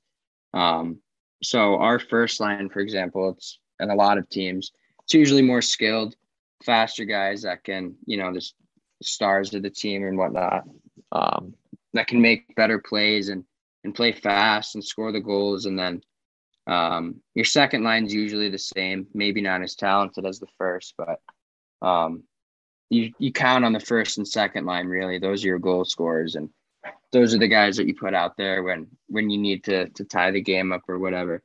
Um, and then your third and fourth line, those are the guys that usually are just hardworking and will go in there and get you the puck back and you know throw some hits and clear the puck out, not let up any goals. Hopefully. Um, What's the minutes dispersion between lines? I know it probably varies some nights, but like, I guess like our you wouldn't call fourth liners like bench warmers per se? What's the rotation like? Honestly, I mean, the better guys are going to play usually sure. on any team. Um, but different coaches do it different ways. Like if everybody's playing well, I've played for teams that coaches would play everybody. It doesn't matter. Like if you're playing well and having a good game, then you're going to go out there. But excuse me, there's been other times um, played for teams where some guys are having great games and for whatever reason they're sitting on the bench and you know they're not seeing the ice as much and then coach plays favorites or whatever or you just see something else in other guys but usually i mean on an ideal team you can play your top three lines almost all the same and then you mix in your fourth line or even more ideally you can play all four lines but a lot of the times teams can just play their top three lines and then that's probably good so if you're in particularly like even like the top two, like you're pretty much what you would consider like a starter in football, basically. Like you're a major contributor yeah. on the team. Okay. That yeah. makes sense. I mean, and then there's some teams that can start their fourth line even. Like those are the the really deep teams or the teams that can beat you not just because they have, you know, really skilled guys, but the right guys, for example. How many dudes are on your bench that aren't on lines or is everyone on a line? Like is there is everyone on a hockey team playing every night except maybe the backup goalie or is that how does that work? No. So we have scratches too. Okay. Um i think we have probably like five or six scratches um that rotate in and out of the lineup and they're basically just fighting for a spot being able to play on the weekend. Um so they could have a really good weekend and have a really bad week of practice and then you're not playing the next weekend. How in the NHL, how many guys can dress out a night? Um, I think 23. I'm pretty certain. So is that you have five nights? That's four lines, a backup goalie, and like two extras, basically. So that's four lines, and then you have yeah, you have four lines, an extra, an extra forward. Okay. That's 13. And then you have six defensemen, okay. 19, your goalie, 20, backup goalie, 21, and then an extra defenseman. Gotcha. Okay. Or, now, or so an extra defenseman down. and an extra forward. It depends on what you want to do. How long do you guys play in spurts? I know coaches do it, but like generally, what's like a line rotation like? If you're working hard, like a minute. Really? Just a, a minute sprint. Yeah. If you're so just, you'll go play a minute and you like you get after for a minute, they'll have you back on the bench. How long are you sitting on if you're a first liner? Like if the game is just going smoothly and it's running through like no penalties or anything or whatever, um, probably like two, two, three minutes maybe. And then I mean, if that's if everything, if everybody has an exact minute shift, you know, some guys you could get stuck out there in the D zone or, or whatever where you can't make a good change or is you that got the puck for too long. To a line change? Is that a coaching skill set? Uh, yeah, for sure. Matchups and and being able to know who to put out in what situations and all that. It's definitely a skill. Interesting. So if you had like coaches before that, like you kind of knew, like didn't know what they were doing, you're like, why is this asshole pulling this line here and all that? Like, how does like, it, yeah. you question it in game a lot? Um, yeah, I mean, you you try not to. I try not to think too much about stuff like that, but there's sometimes it's like, man, like we really need one right now, where we we're only up by one. You know, why is why are we going with this combination? Or we know that these guys don't work as well together or whatnot. Um, yeah, there's definitely we'll tap each other and be like, "Are you sure about that?" do you uh do you fight can't in college. Really? Um, uh, yeah. You can't with a cage. Everywhere that you have a cage. Okay. So juniors we could. college. Yeah, juniors we could. Juniors we wore the visors, just like uh, like in professional, like the NHL. Do you have a crazy fight story? Unfortunately, not. No, I only challenged one guy. I'm what does that five mean? nine. So so this was after this was in Alaska and he smoked me pretty good and I was pissed. I think we were maybe losing. Um or tie game. It was really close game and I was pissed. So I, I got up and I got in his face and you know, I gave him a couple cross checks back, probably like right to the chest or something. And he probably said something smart to me. And I and we're at center ice now because you know they blew the whistle. We both got a penalty. and he said something and he made a smart remark and I asked him, I said, Yeah, like you let's go right now then. And I was like, Let's dance right now. Come on. And I was like telling him, trying to get him to drop his gloves, and he skated away. And I remember sitting in the, the penalty box. Yeah, I was sitting in the penalty box. I was like, whoa, like what I was just like, I had no idea. I didn't even realize that I asked that kid to fight. Like I was just an, on autopilot there. You got a penalty for asking him to fight? no, so we got a penalty just for like cross checking each other before. Oh, okay. Like, so that's like- illegal. Okay. Yeah, yeah. They just gave us both a penalty to, I guess, control the game. But I remember I was sitting there and I was like, like, what was I? I don't know. Like, what was I gonna do? I just kind of wing it and So I, I guess like, it's probably different in professional hockey because you mentioned you can't do it where you have the cages. But do you have like dudes on teams that are notorious like don't screw with this guy? oh yeah, you have fighters and juniors for sure. There's So- guys that you'll you'll trade for to. I mean, it's just like professional in that sense. If you have young skill guys, you'll trade for a couple of big boys that would protect those kids. Oh wow! So that's actually like a fighting is like something that goes into player eval. Not huge, but like you kind of want to have a little muscle on it because just kind of like in Yeah. basketball, like you know, people might not like Draymond Green, but he brings that kind of level of like toughness and like he'll back Can you, you up. mix you it want up? to go into a street fight. That there's a lot more of that in hockey. It sounds like. Exactly. Yeah. Okay, so you're not that guy. Um, not by my frame. No. I'm, Okay. I'm five nine, like one seventy. So Okay. no, I usually can't go after all the big boys. But Okay, um, I think I, I play bigger than I am for sure. I like that. I like like, that. to talk. Yeah, oh, I like to have fun with it. hockey players are incredible shit talkers and have ridiculously awesome insults. How much Yeah. trash talk is going on on the ice on a given night? I I love it. I think it's funny. So What do you even if it's folks? a good anything, any anything that comes to mind, obviously you gotta you gotta censor it. But I mean anything I just try to go with the funny stuff. Like I'll always tell guys, like if some guys you look at and find like the super serious guy on the ice who's like trying to stay super focused, and I'll tell him and say, like, hey man, like your socks untied, go check it out. And he'll like look down at me and I just like think that's the funniest thing. And like now he's like all thrown off. Or I'll ask him on a face off. I'm like, hey, like, you think you're gonna win this? Or like I'll start talking to the ref and this and that. I don't know. I just like to have fun with it. Just like things that guys wouldn't expect, you know. So there's probably one like a that's like an NFL defensive back. Draymond Green is another example that I keep using. Like he loves to talk. Are there four or five dudes on the ice at a time at least doing that? That seems you make you make it sound like it's more widespread. There's a lot more dudes Yeah. that are talkers. Yeah. So there's some guys like I don't know, you know the Barstool Sports obviously. Yeah, and their podcast. Ryan Whitney. So I I don't I, that's one of the I've, I've discovered him because he went on Pardon My Take and was Yeah. one, routinely one of the most funny interviews. He's hilarious. that's where I got a couple of the questions. What's like your uh what's like your favorite uh insult? The Muppet? What what kind of give me some uh, Muppet, call guys like a pigeon or something. Like, dude, like you're just a pigeon. Like, what are you saying? what's a pigeon? Just like, like, like you're a loser, man. Like you're just like you. I don't know. You're just a pigeon. You know. Like, what are you doing out here? Is I just at the best chirps are when you can come up with one just like right away. Like if somebody says something to you and you can just come up with something like right back to them. And some kids will be like, "What? Like how did you come up with that?" Or just say something like really like just out of left field. Just catch kids off guard. They're like, "Man, like what are you talking about?"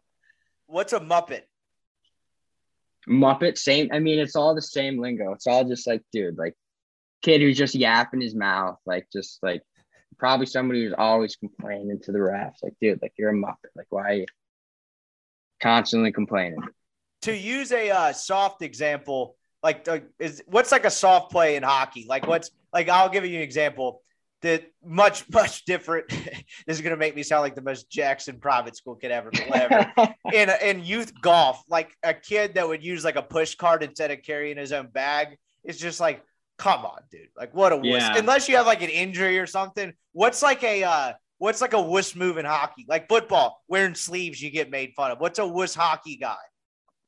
so, I mean, there's the one everybody always makes fun if you if you like clear tape your ankles or or tape your ankles up. That's like a classic one. Everybody, because if your ankles bend, then they'll call you a bender. That's like an old old joke, I guess. It's kind of worn out over the years. Um, I don't know, really. Honestly, that's like that's the big one. Just like being taping your ankles, or I mean, basically, like it's funny. You'll see like a kid in the game, or if he's going to chip a puck in, or if he sees he's going to get hit or something, like he'll like move the puck out of the way, and everybody's like, "Oh, like he saw it coming." Like, why? You know, come on, like you know, toughen up, keep the puck. Why'd you get rid of it? okay, I like that. So, like, what? I'm trying to think the right way to ask this. Like, what? What value does a guy like a, I think the one I'm thinking of, like, what's your opinion on Tom Wilson? That's a guy for those who don't know anyone about hockey is always in fights, has gotten fines, take it over the edge what do you like? We'll start there. Actually, what are the unwritten rules? Like, what don't you know? I know if you touch the goalie, they come light your ass up. What's like you? Yeah. What's a no no that dudes cross the line? Uh, like when you're out skating on the ice. That's a better way to ask. I mean, obviously you're going to get hit in hockey. It's a tough sport. There's there's big boys out there. So guys, really, if you watch NHL games, guy guys like let go of things so easily. I even watch sometimes, and like there's guys that will get hit and like be held on the boards for like an extra three seconds and they just don't retaliate. I mean, there's more obvious things that guys will stand up for you for, like like hitting the goalie, like you said, or or hitting somebody from the behind or or in the head or something like that. Um, I mean, really, it's just the cheap stuff. Like we we love going out there. There's nothing more fun than playing like a hard, fast, you know, even just like a chippy game, as long as like nobody's out there killing each other. You know, once because sure. you're you're going so fast and these guys are so big. Like you're skating on the ice, you get smoked from behind. Like guys get taken off on stretchers and stuff. You know, it's serious stuff. So as long as there's nothing like that, no, no scummy business. No scummy.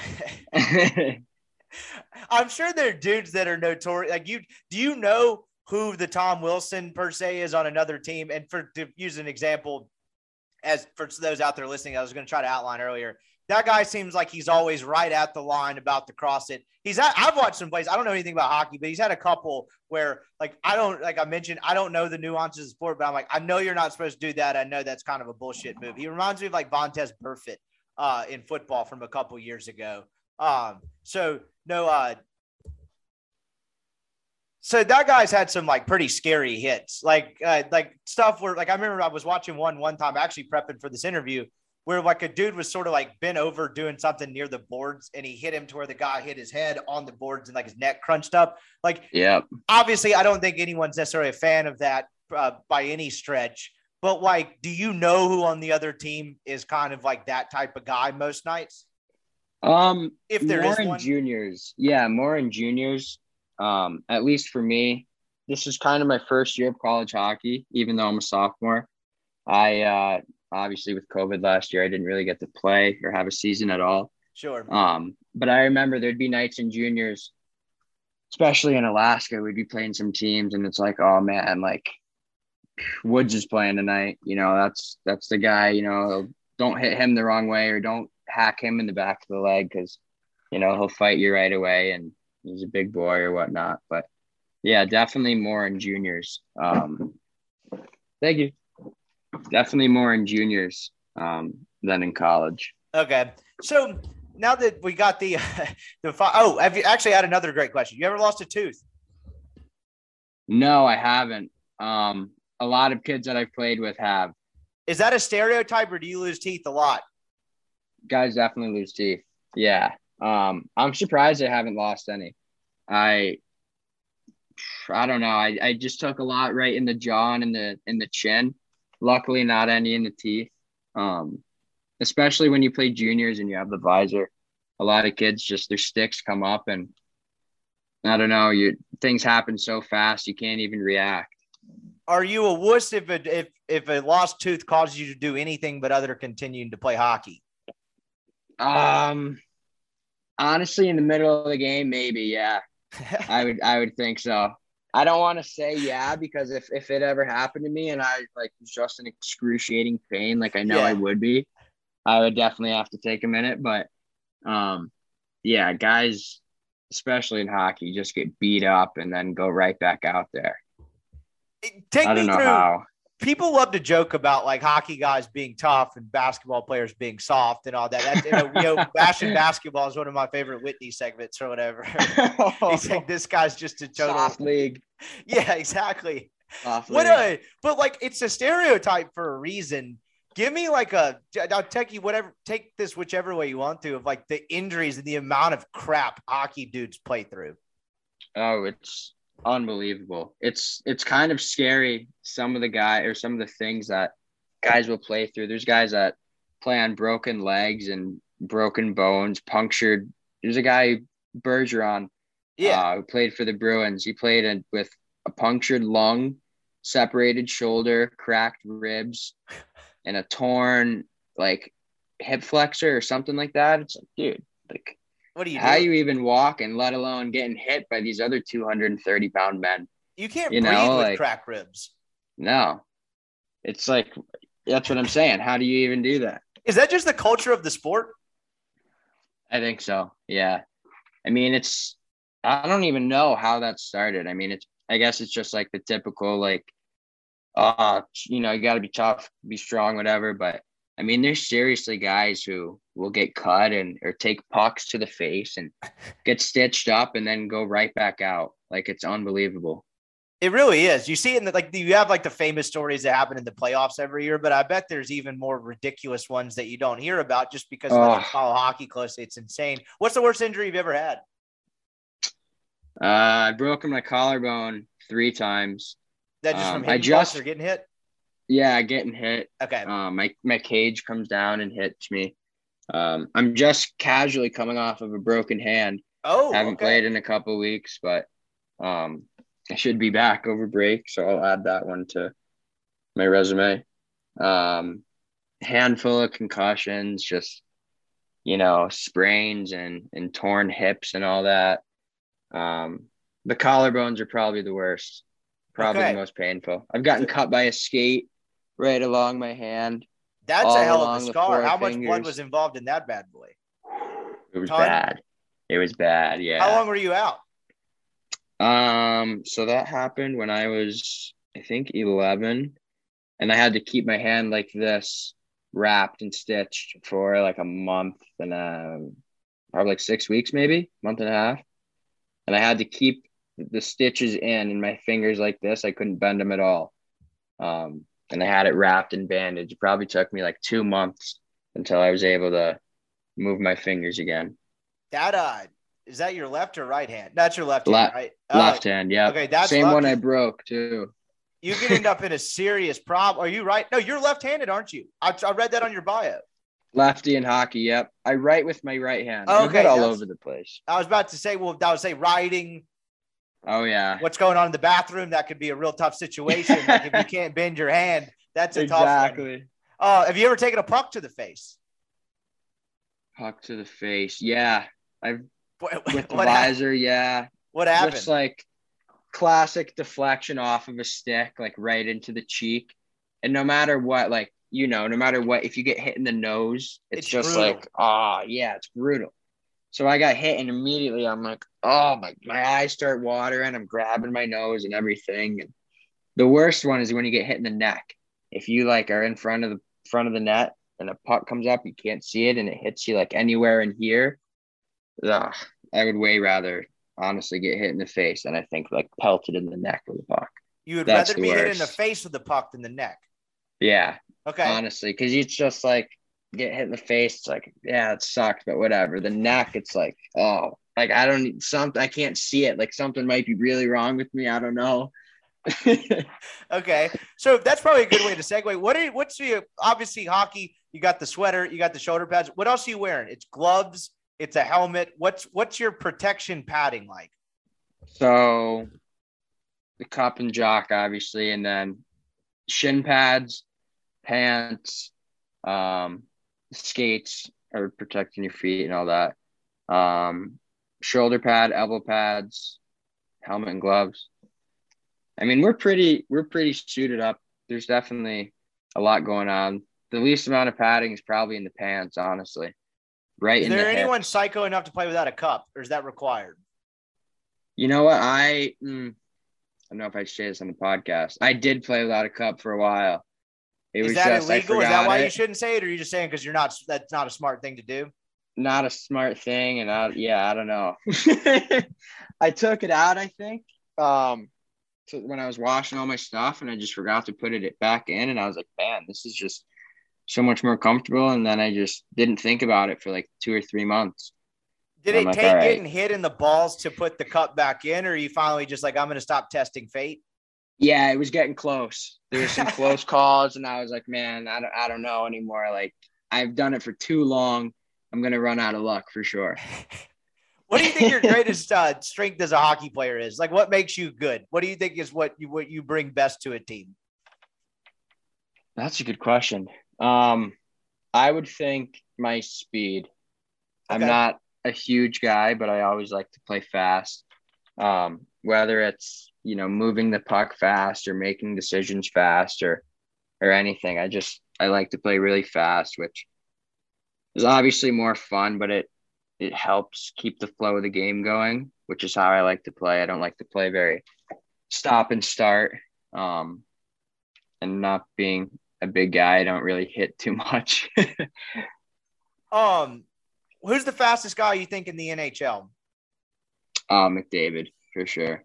And that's Connor the, McDavid. Is he? Is that? I'm about to test my knowledge here. Is that Islanders? Same colors, Oilers.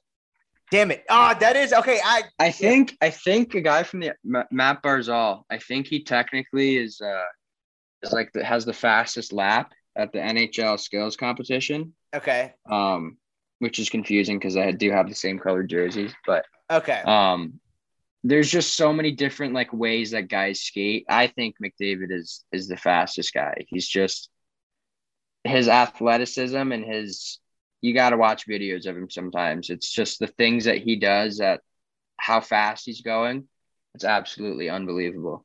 How many different styles of hockey uh, are played, and like, what's your favorite type of hockey to play? What's that like from a strategy standpoint? Because it's so different in every sport. I find it fascinating, and I'll get to the coaching part in a second. But just what, like, what's the different styles? What's your favorite style of hockey to play? Yeah, so me, um, I think it's changed over the last few years. Um, I used to like to just kind of chip the puck in and and work really hard and go and get it and try to be a scrappy little guy. But now I uh, I definitely like to play with the puck more. It's a lot of fun for me, and it's really satisfying for me to be able to make good plays and and make smart decisions with the puck. So I hate having to get rid of the puck, which some teams will tell you to just send it in and try to go get it you know, dump it behind the defenseman or whatever and, and try to go get it back. But I like to play with the puck much more now.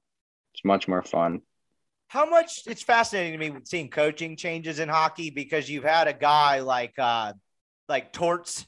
Uh yep. been seems like he's been a bajillion different places. Obviously, if he keeps getting jobs, he knows something, but hockey coaching coaching changes can be kind of uh can be kind of bizarre. How much does coaching play into it? Like I'm trying to think like a uh, like in college football, if you hire hate him or love him, it's actually probably a good example. Urban Meyer, because he could recruit well, like you're probably going to win in college. How much does coaching play into it to where, like, I talked to someone about soccer one time. We have like a spoof segment on this podcast where we try to pretend like we know shit about the EPL.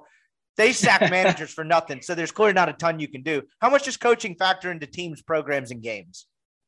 Yeah. Um, I think that's a huge thing that people are going through right now um, and organizations are going through right now.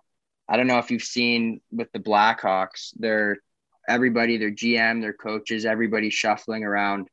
Um, but they've been a really good, really good team and won two Stanley Cups, at least one Stanley Cup um, in the last handful of years. So coaching is kind of, I mean, in my opinion, it's really everything you know, you could have not the best team or not the best best players, um, but if you have the right guy behind the bench and he can motivate you and and do the right things and say the right things, then you know, you I think you'll have a much better chance than if you have some guy who's just you know nonchalant and whatever. Um, you know, and you even if you have a team of really good guys and you can't bring together those kids and and make them a team, then I don't think you're going to be very successful. So I think it's huge. I think being able to be open with your coach and talk to your coach and and you know have good relationships i think that translates into to your team and the performance and and all that so How much in-game adjustments are there to be made in hockey? a lot a lot um Okay. which is it's easy to see when coaches are paying attention to because you'll be able to see if they adjust or not and that's when you'll you'll see teams just kind of either get killed or they can kind of turn the games around if they're losing or whatever but um i mean for example if like i said if one team is is not dumping the puck in if they're not passing the puck and they're just kind of holding on to it then you're going to have to adjust by that or if a team is really beating you down low and moving the puck really well, then you're going to have to adjust in your defensive zone and um, maybe not be chasing everybody around so much or whatever. What makes a good shooter? How do you practice shooting and get better at shooting? Is it as simple as just aiming for different parts of the goal and having better accuracy? What makes like what goes into practicing shooting? How do you get better as a shooter?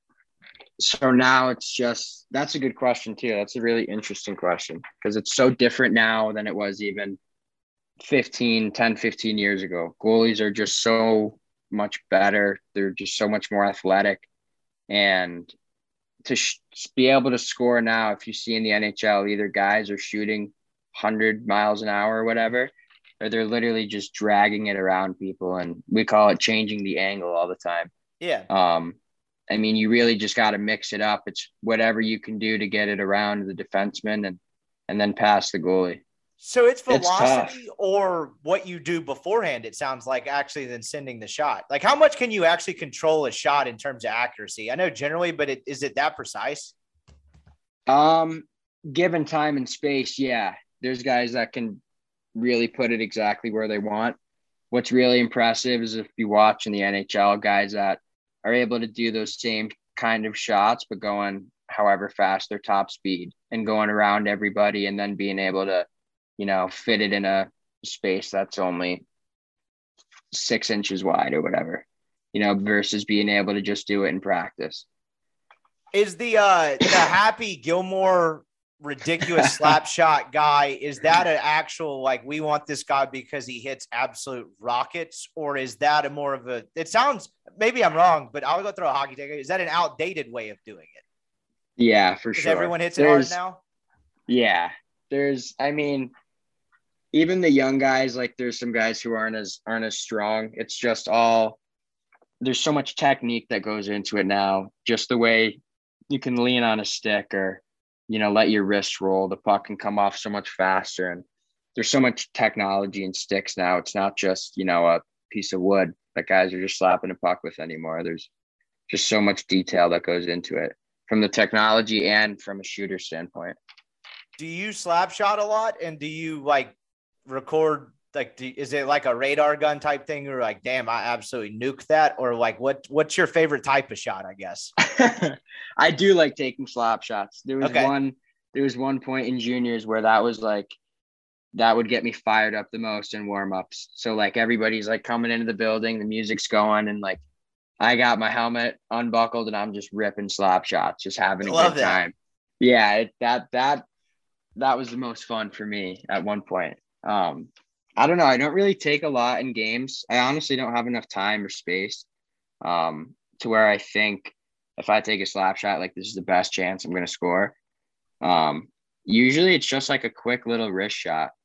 You know, you, you get the puck and you really only have, even in D3, you only have a maybe a second or a second and a half at most to be able to get the puck, know where you're going to shoot it or pass it, and then be able to shoot it in that spot.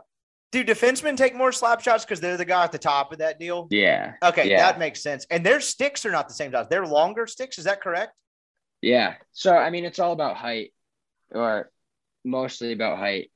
Uh, when you get older, it comes down more to preference.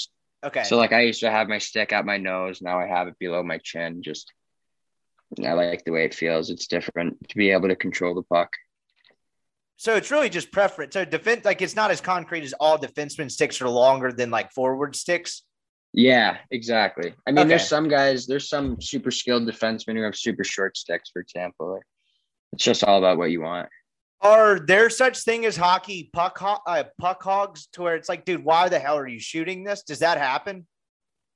Um, yeah, for sure. Honestly, there's sometimes where it's the opposite now. It's like, why aren't you shooting this? Really? There's some Why guys think that just- Some guys that just want to make like too many plays. Like there's just opportunities where they can shoot it, and there's just a lot of guys that are are too selfless and want to make a better pass and set somebody up than just shoot it in by themselves. that uh that's interesting. I've never would thought that some people are like, I'd actually rather pass than score this thing myself. Yeah. What um when you like if you how do you gauge you having a good game? I know it varies on some nights, but like do you you know in basketball like you know if you have 28 and 15 it may not be the most impactful all the time like a la Russell Westbrook or something but 28 and 15 still 28 and 15 how do you value how you played on a given night as a hockey player is it I imagine it goes well beyond statistics Yeah, um, for sure. So I mean, there's a lot of games that are even just like two to one or even one nothing games. Um, where just not a lot is going on. For me, I always try to gauge it on how much of an impact I thought I made. So I always try to break down my game. So if I don't score a goal, then first I'll think, okay, how many goals was I on against for? And then if it's none, it's like, okay, well, how many time, how many shots did I have? And then how many penalties did I take? Or one I always think about is, you know, if I'm in the puck in my defensive zone, how many times did I turn the puck over? That's always one that I think about and I try to limit. Um, or like bad turnovers, stuff like that. You know, because if I turn the puck over after a really good shift in the offensive zone, and then they go down and score a shift and a half or two shifts later, it still could be on me because I, you know, I turned the puck over and we had the momentum. So anything like that, just however I can impact the game. If if I'm not scoring or not doing something, I always try to think of something else that I could do. Is it fr- like is it I is it challenging when you're having a bad game because it doesn't sound like you can get yanked. It's not like a quarterback where you're like the hell with this. He's having a terrible day. We're just going to go with the backup because it sounds like you're all you got. So if you're having a bad game, you better either grit your teeth and get through it or sack up and play better because you know it doesn't sound like you can get benched. Is that correct? Yeah. Um, I I mean, mean, there's some less, but- coaches. Yeah, exactly. Like you're when you're dressed, that's what you got. The team in front of you is, is all the coach has. So, um, it's really frustrating when you're having a bad game because you could have everything go really well for you, and then you could have one bad bounce, and then I mean, I guess that's like any sport. You have one bad bounce, and then you know that can totally change how the outcome of the game, obviously, or, or your feelings towards how you're playing or your mood or whatever.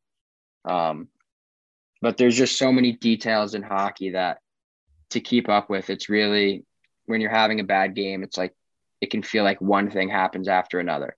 So if you're having a bad game, it's like now I'm thinking about my skates and then, you know, are my are my skates sharp enough or you know, are my hands I'm I haven't been able to get the puck out and now I'm thinking about something else and you know, now I'm I'm out of breath and it's like it can just pile up on you really quickly. So when I have bad games, I always just try to kind of like take a step back and focus on one thing at a time. hockey's just so fast. There's so many things going on. How much does how bad does the penalty box suck? Depends. If it's Is a it not bad frustrating? penalty, They're sitting there like in like a basically like a bull type cage. Clear. You can see what's going on. You're like, can I get out of this shithole? Like, how does that? I mean, that would just be frustrating to sit there as fast as hockey are. Now all of a sudden you're just Yeah. completely motionless. Yeah, a lot of the times when you get a penalty, um, I mean, it's like after you've worked really hard. So if I get like a not a good penalty, but if I get like a questionable call, then I'll go to the box and just be like, like, what are you gonna do? The more I yell at the ref, you know, it's coaches will always tell you don't complain to the refs, it's not gonna help, whatever. Um, but then there's other times when it is a bad call and you're just sitting there and you're so into the game and you're so, you know, passionate about the game. It's like so the most frustrating thing is when you're in the penalty box and it's a close game and you're just watching the game go by. You know, like you're sitting there, you're so fired, or you're standing there, you're so fired up, and then you can't do anything for the next two minutes when you know that you want to be out there, Is it or that you're hurting your team. yeah? That's also because you're watching them with a man down. Is every uh, exactly. Is every uh does every level of hockey have someone in the penalty box to open the door for you and all that? I'm just I'm always fascinated by that guy. No. So you have to open your own door. Have you ever had trouble getting the door to the penalty box open? You're like, the hell with this.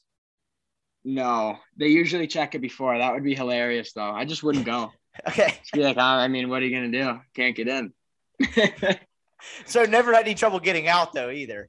no. Okay. No. So it's pretty pretty self-explanatory. That makes sense. Yeah. What um kind of lastly before we wrap up here, what makes a good goalie? Because it's funny, you know, the general hockey term you get is particularly in the playoffs. I play, play hockey is my favorite sport to go to live. I don't know if I said that pre-recording, but like Yeah. I'm not sure there's a better product on earth. I love going to the Stars games here. It's oh fast. yeah. It's incredibly awesome. So I love that. That said, I watch a decent, actually decent bit of playoff hockey on TV. I, I admit I don't watch a ton of. That's regular awesome. but playoff hockey is it's hard to beat when you get like a tight game, particularly when it gets like overtime, late third period in playoff hockey. It's Crazy. absolutely bonkers. It's one Insane. of the best like yeah. sporting event sales of all time, I think.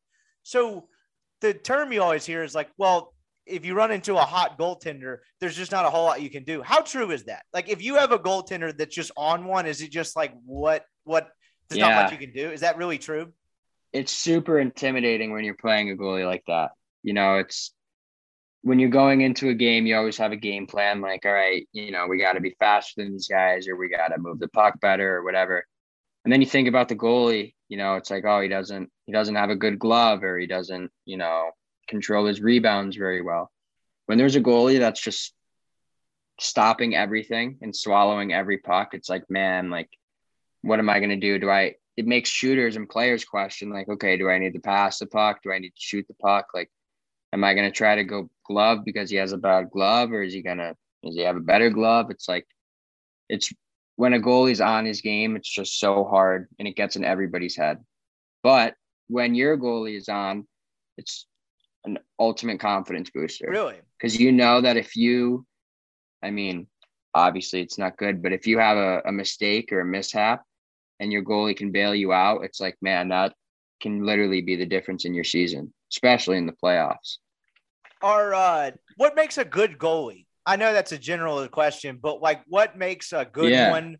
How are they? They're not that big, are they? Are they big dudes? Yeah. Okay. I so mean, well, you- for me, yeah, you you're talking about basketball players, but I mean, big. There's goalies that are like, my goalie in high school was six five, six five, two ten probably. I mean, that's a pretty big boy. There's not too many hockey players who are like six nine or six eight or anything like that, but but you want your goaltender to be big, it sounds like big-ish. yeah, usually a lot of goalies, especially in the NHL, are probably between like six three or six two and probably like six six. So you don't want like a 5'10 goalie. No, I mean there's there's some goalies. I don't know about any. I don't know who the smallest goalie in the NHL is, but there's some in college and in minor pro that are are little guys. But I mean those small guys, they can their focus is unbelievable and they can move just so well. It's really, really cool to watch actually. Like I was about to ask what good, makes a good one. sound goalies. Like, yeah, what makes like a- just, just being them- able to track a puck like through people. If you watch next time you watch hockey, only watch the goalie and watch everything that they do, like having to see around people and being able to skate really well, like knowing where you are in the net, stuff like that. Um, controlling your rebound. So, like you said, you know, if you run into a goalie that's just super hot, a lot of the times he'll, I said, swallow everything. Like every puck that hits him, it's either like going in the corner or he's just covering it for a whistle, which is super frustrating because a lot of the times if you shoot it, you know, it can hit his chest and get a rebound. Exactly. And that's how hundreds of goals are scored, you know. When when you have a goalie that's got snakes in his head and is not having a good time, as a guy, particularly you, you're a uh, winger and you play forward. Can you tell? Can you like we're about to absolutely roast? oh yeah. really? Oh yeah, it's the best when you look at a goalie and tell him he's there. You can like see that he's uncomfortable. The best is when he's like skating after the intermission. He's going to the net because he goes in front of your bench because you switch sides. So he'll, he'll skate in front of your bench and you can just look at him and just chirp him and just tell, ask him where you want to shoot or something. Like, hey man, like where you want me to put this one? It's like your glove's not looking too good, is it? Like I wouldn't feel good about it either. Stuff like that. It's That's just the best to see. I mean, it sucks for the other team, but it's just like it's a super good feeling to see when a goalie's just like off his game, and then you start putting one after the other in. It's like it's gonna be a good game, you know, That- So just like one of those fun ones. how streaky are goaltenders play? Because I know in the NHL, there's obviously like the legendary runs. Like I remember when I was a younger one that uh, it was a big deal to go see Patrick Roy, the uh, Oh yeah, Avalanche guy. What Marty Brodeur, Yep. Uh, Pekka Rinne. I don't know. Is he? St- uh, he was at Nashville for a while. He's elsewhere. Peck, yeah, he just retired, I think. Yeah. So like they're, they're- obviously they had staying power, but how streaky is goaltender to play? Like, do those dudes have bad streaks where it's like, holy shit, this guy can't like keep a puck out of the net? Like, how how how much does it vary? Or is there dudes that just bring it every single night for ten years? Yeah, I mean, I think as you get older, and especially as you go up in the levels, there's guys like that's what separates, you know, the guy, the really, really good goalies from the goalies who are just, you know, they have good games. There's guys who are in the NHL, and those are the guys who can bring it every night, every day. They can stop every puck and, you know, not really have, even if they let up six goals in the NHL, people will say that that's a bad game. But I mean, in reality, those guys are ripping pucks at them, however, 90 miles an hour past them.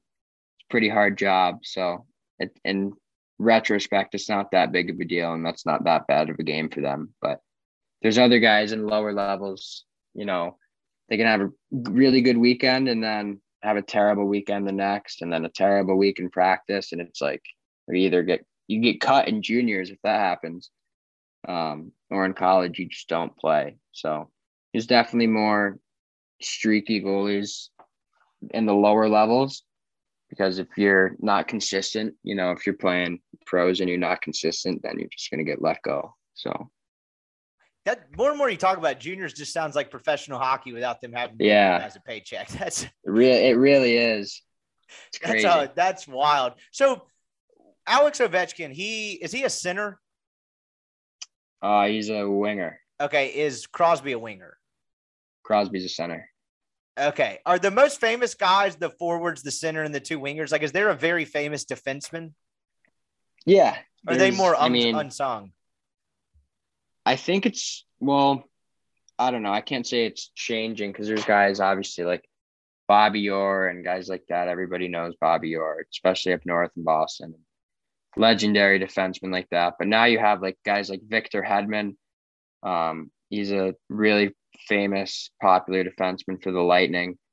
Um, John Carlson, who plays with Ovechkin. Like there's now a few more guys around the league who are receiving just way more praise not only because they're being good defensemen, but because they can now they put up 70 points in 82 games, which is like, how can you do that when you're six five and you're stopping every goal from going in the net? Defenseman's definitely becoming the hardest position to play because they're playing forward too. There's so many defensemen that can just score goals now Interesting. And that because they're so like it's changed. skilled. Yeah, it has changed a ton. The skill level in hockey is just unbelievable now. For you, as you go through your career, what like where are you at right now in terms of where you want to be, like career wise, and do you want to? Uh, this is probably an obvious question. Do you want to play professional hockey? Yeah, I mean, right now, this is the longest that I've been in one place in the past few years, just because I've played juniors. So right now at school, I'm kind of just trying to enjoy where I'm at and take everything in, especially after COVID. I think everybody is probably just thankful to be back and Yes. and playing and whatever. Um, but yeah, if I could, I mean, I would love if the opportunity presented itself to be able to go overseas or to go to France or something like that and, and be able to play pro over there or whatever level. If uh, if I had the opportunity to do that, I definitely would. I think that'd be an awesome experience. What can the money be like overseas? I know it- it's like anything else. It depends on the league, but like you mentioned, pretty good money. Like, can you make a- pretty good career and pretty good living playing hockey overseas if you end up in the right place? Oh yeah, for sure. There's guys that um I have a friend actually who played for Dallas's uh affiliate team, their AHL team, and he ended up going over to Finland and he's making I would imagine way more money over there than he is over here. A lot of guys do that, go to uh Finland and Sweden, Russia's a big one, make really good money. instead of so that's another instead thing of staying here. Yeah, that's another thing I have a hard time understanding. It, the, there's two different minor leagues, isn't there, for hockey? Do teams own both them? How do the hockey hockey's minor leagues work? So there's two with the NHL. There's two leagues that are affiliated with the NHL, two minor leagues, which is the American Hockey League and then the East Coast Hockey League. Right. Um, and both of those, like calling them minors, isn't even fair because those guys are just so unbelievably good at hockey. Like Really? it, people don't understand, yeah, how hard it is to play in the NHL. Like all the AHL, all the guys that are in the AHL have either played in the NHL or they're 20 years old and they're going to make the NHL in the next year or two, most likely. Um, or they're just that close and they're interchangeable, to be honest. Why are there two different leagues? Are there is it same skill level or is there like a double A and a triple A? What the two different leagues is interesting. Does it just depend on what the team owns? So there's definitely different skill level. Um, I mean, it's also just a business too. At the end of the day, for these Right. com- or for these organizations and teams, um, so being able to have like farm teams and make money off that, and have guys in their system, I think it's just good for their brand, and you know, it, it builds their whole, I guess, business. If they have, you know, their teams affiliated with the Carolina Hurricanes or whoever. It kind of just lets everybody know that they're more, I guess, legit or it's like a more recognizable kind of logo, I guess. You know, if somebody says, "Oh, we're affiliated with the Boston Bruins," versus we're the Indian Trail, whoever. You Yeah. know, just like a random team. Okay, that makes sense. So it's not like a double A and triple A where every team has a double A and triple A team. You could probably have an NHL team that doesn't have an ECHL team or a AHL team. Like, do they? Was every NHL franchise own a team in both leagues? Yeah. So like when guys get hurt in the NHL, they'll bring guys up from their AHL team. but not from the other one. Well, the E ECHL is lower than the AHL. So then when the guys get hurt in the AHL, they'll bring guys up from the E ECHL. Okay, so it is like a uh it okay, so it is structured like that. It's like a double A, triple. A type thing. Oh, yeah, yeah, I guess. Sorry. Okay, that that makes sense. Gotcha. Can you get a call up from the E EH or the the double A one to the AHL? Is that common? Yeah, Okay. for sure. Yeah, a lot of guys going in, and out of those leagues. How uh when a young guy gets drafted, how like college I mean in baseball, obviously you have to go play at least two years in minor league. And if you go if you make it up in two, two and a half years, like you you've done something ridiculous. Do dudes just walk out of the door onto the NHL team? How rare is that? What's the coming up like for Connor McDavid? What did he do? Yeah, he's he was like the franchise before he was even stepping on the ice for Edmonton, basically. So no There's AHL just a couple-. No. Okay, No. okay. There's some guys like there's a kid Cole Caufield who uh he plays for Montreal. He actually played in the AHL this season. Um which I think he was struggling in the NHL a bit. His kid's 20, 21 years old, but I think during his finals week, I don't know if this is an entirely true story. This might be somebody else, but he went to the University of Wisconsin and I remember after they lost, he was saying like after his college season was over, he was saying like, "Oh, I don't know if I'm gonna sign, yada yada yada. Like, I'm just gonna, you know, take take some time and you know talk it over." And then two days later, he ended up signing his huge contract, and then he left school right away and ended up playing right in the playoffs too. He went Whoa. literally from college, his college dorm, and just like going to class, and then next week he was playing in Stanley Cup playoffs, That's insane. which is like unbelievable. So for you, as you go through your career, is anything in American hockey? Is that do you consider that out the window? I know she hadn't mentioned it. Do you think you'll have to go overseas, or do you will you try to give it a look here? Um, I mean, if I could play good enough pro over here that was money that would be good enough for me, then yeah, I for sure would do it.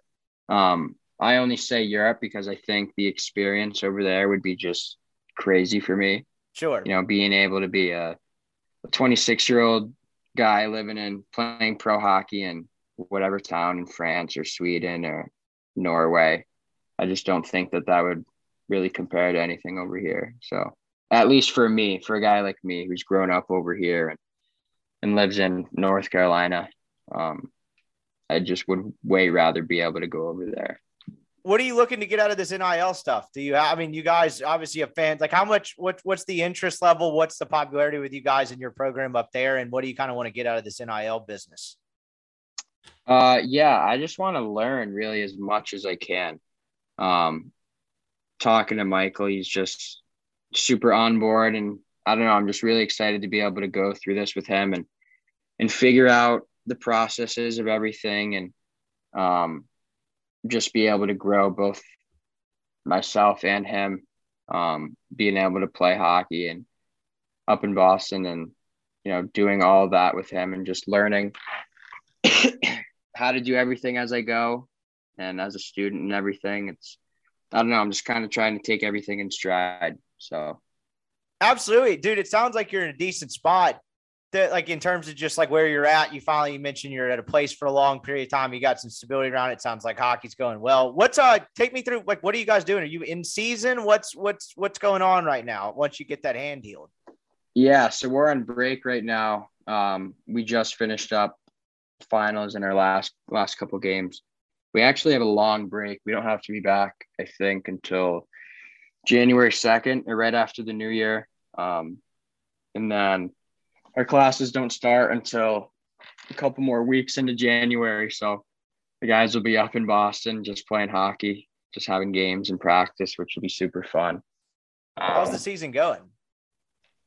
It's going all right. It's uh it's been up and down a lot of games that we've let go by one goal or an overtime or like I said before, just stupid little mistakes. Like we'll we'll have the puck for two minutes and then hit the post and then you know just one one bad bounce and they go down and score and it's just like man what a what a dagger but i think we got a really good group and i think we learned a lot from the first half so i'm excited to to get back out there especially that I've been watching for the past couple weeks. Um, I'm excited to get back out there for the second half. I think we'll be much better off.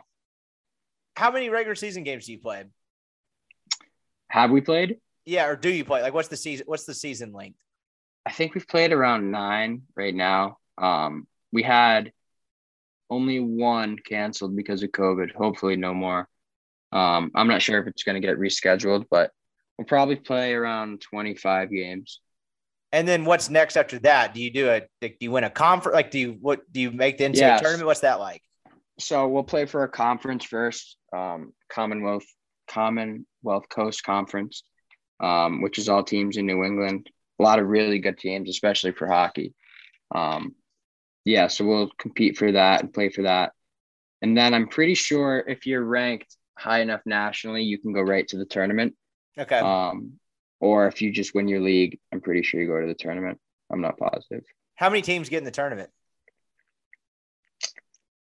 16, I think it starts with. Okay. Maybe something around there. So you guys still have everything big. out there to play for. Yeah. Like everything's sure. still in front of you. We for sure, yeah, we for sure could get going and and turn everything around the second half, which I think we can. Like we're right there, we're right on the cusp. We have a lot of good guys.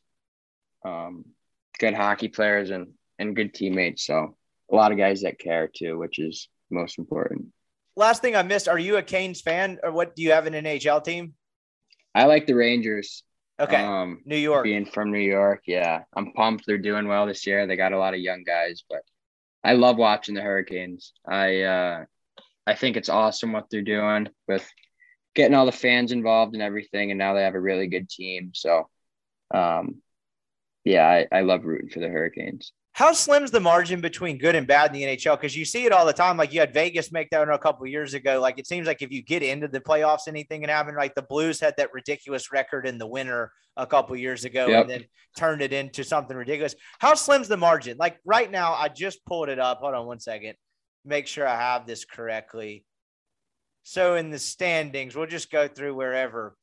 Um, Montreal doesn't look great. Seattle, that's a first year team. Like, why is Arizona? Why do they suck?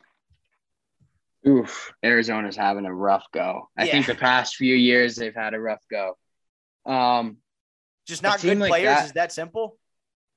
I don't think so. I mean, if you look at all their guys individually, all their guys are well, or not all of them, but a lot of their guys are established NHL players and have put up points and are obviously exceptional hockey players. Um, I think at that level, it comes down.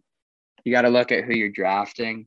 That's when your your AHL team comes into effect. So if you draft a 19 year old and then you have him play for you, how well are you going to develop him in the next say two to three years?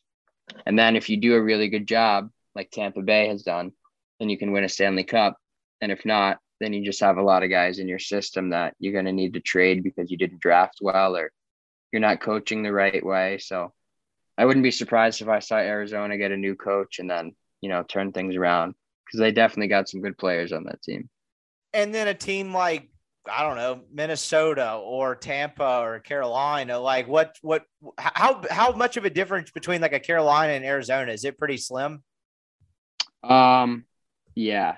The end like these guys, I mean, it's really about how well they can all work together and how well they're coached is what it comes down to. Um I mean, with any professional league, at least these top leagues are the best guys in the world. So I mean, they get traded from team to team and you know, one year you could be on Arizona and the next year you could be on Minnesota. And if you're a guy in Minnesota and you get traded to Arizona, you might not stand out, you know, because the margin's so slim. And if you were a, a good guy on Arizona and then you get traded to Minnesota, then you might be on the fourth line, you know, because it's just where you fit in.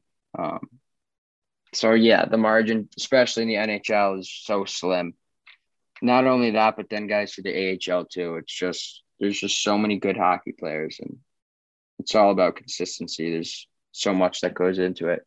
So that's Being, kind of, is, is it a mindset of just get to the playoffs and then anything can happen? Yeah, pretty much for sure. Who do you think wins? Well, I mean, that's year? what my mindset would be. Really? Yeah. I don't so, know who's going to win this year. I don't know. It would be cool to see Tampa get back to back to back, but I don't know. That uh, a Rangers guy, so hopefully the young guys can pull together. There you go. We'll uh, we'll call that a Rangers pick, dude. I appreciate your time. This was awesome stuff.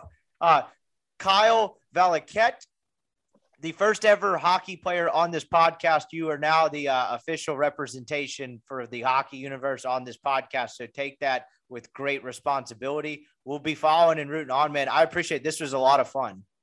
Yeah, thank you so much. I appreciate it. Loves having to uh, time to come on and talk about my experiences. Absolutely. We will. Uh, we'll have to do this again sometime soon. This will not be the first time. After y'all win a championship, we'll uh, we'll come back on, and we were the first to know that uh, that this was in the making. Absolutely, I'd love to. I had an awesome time.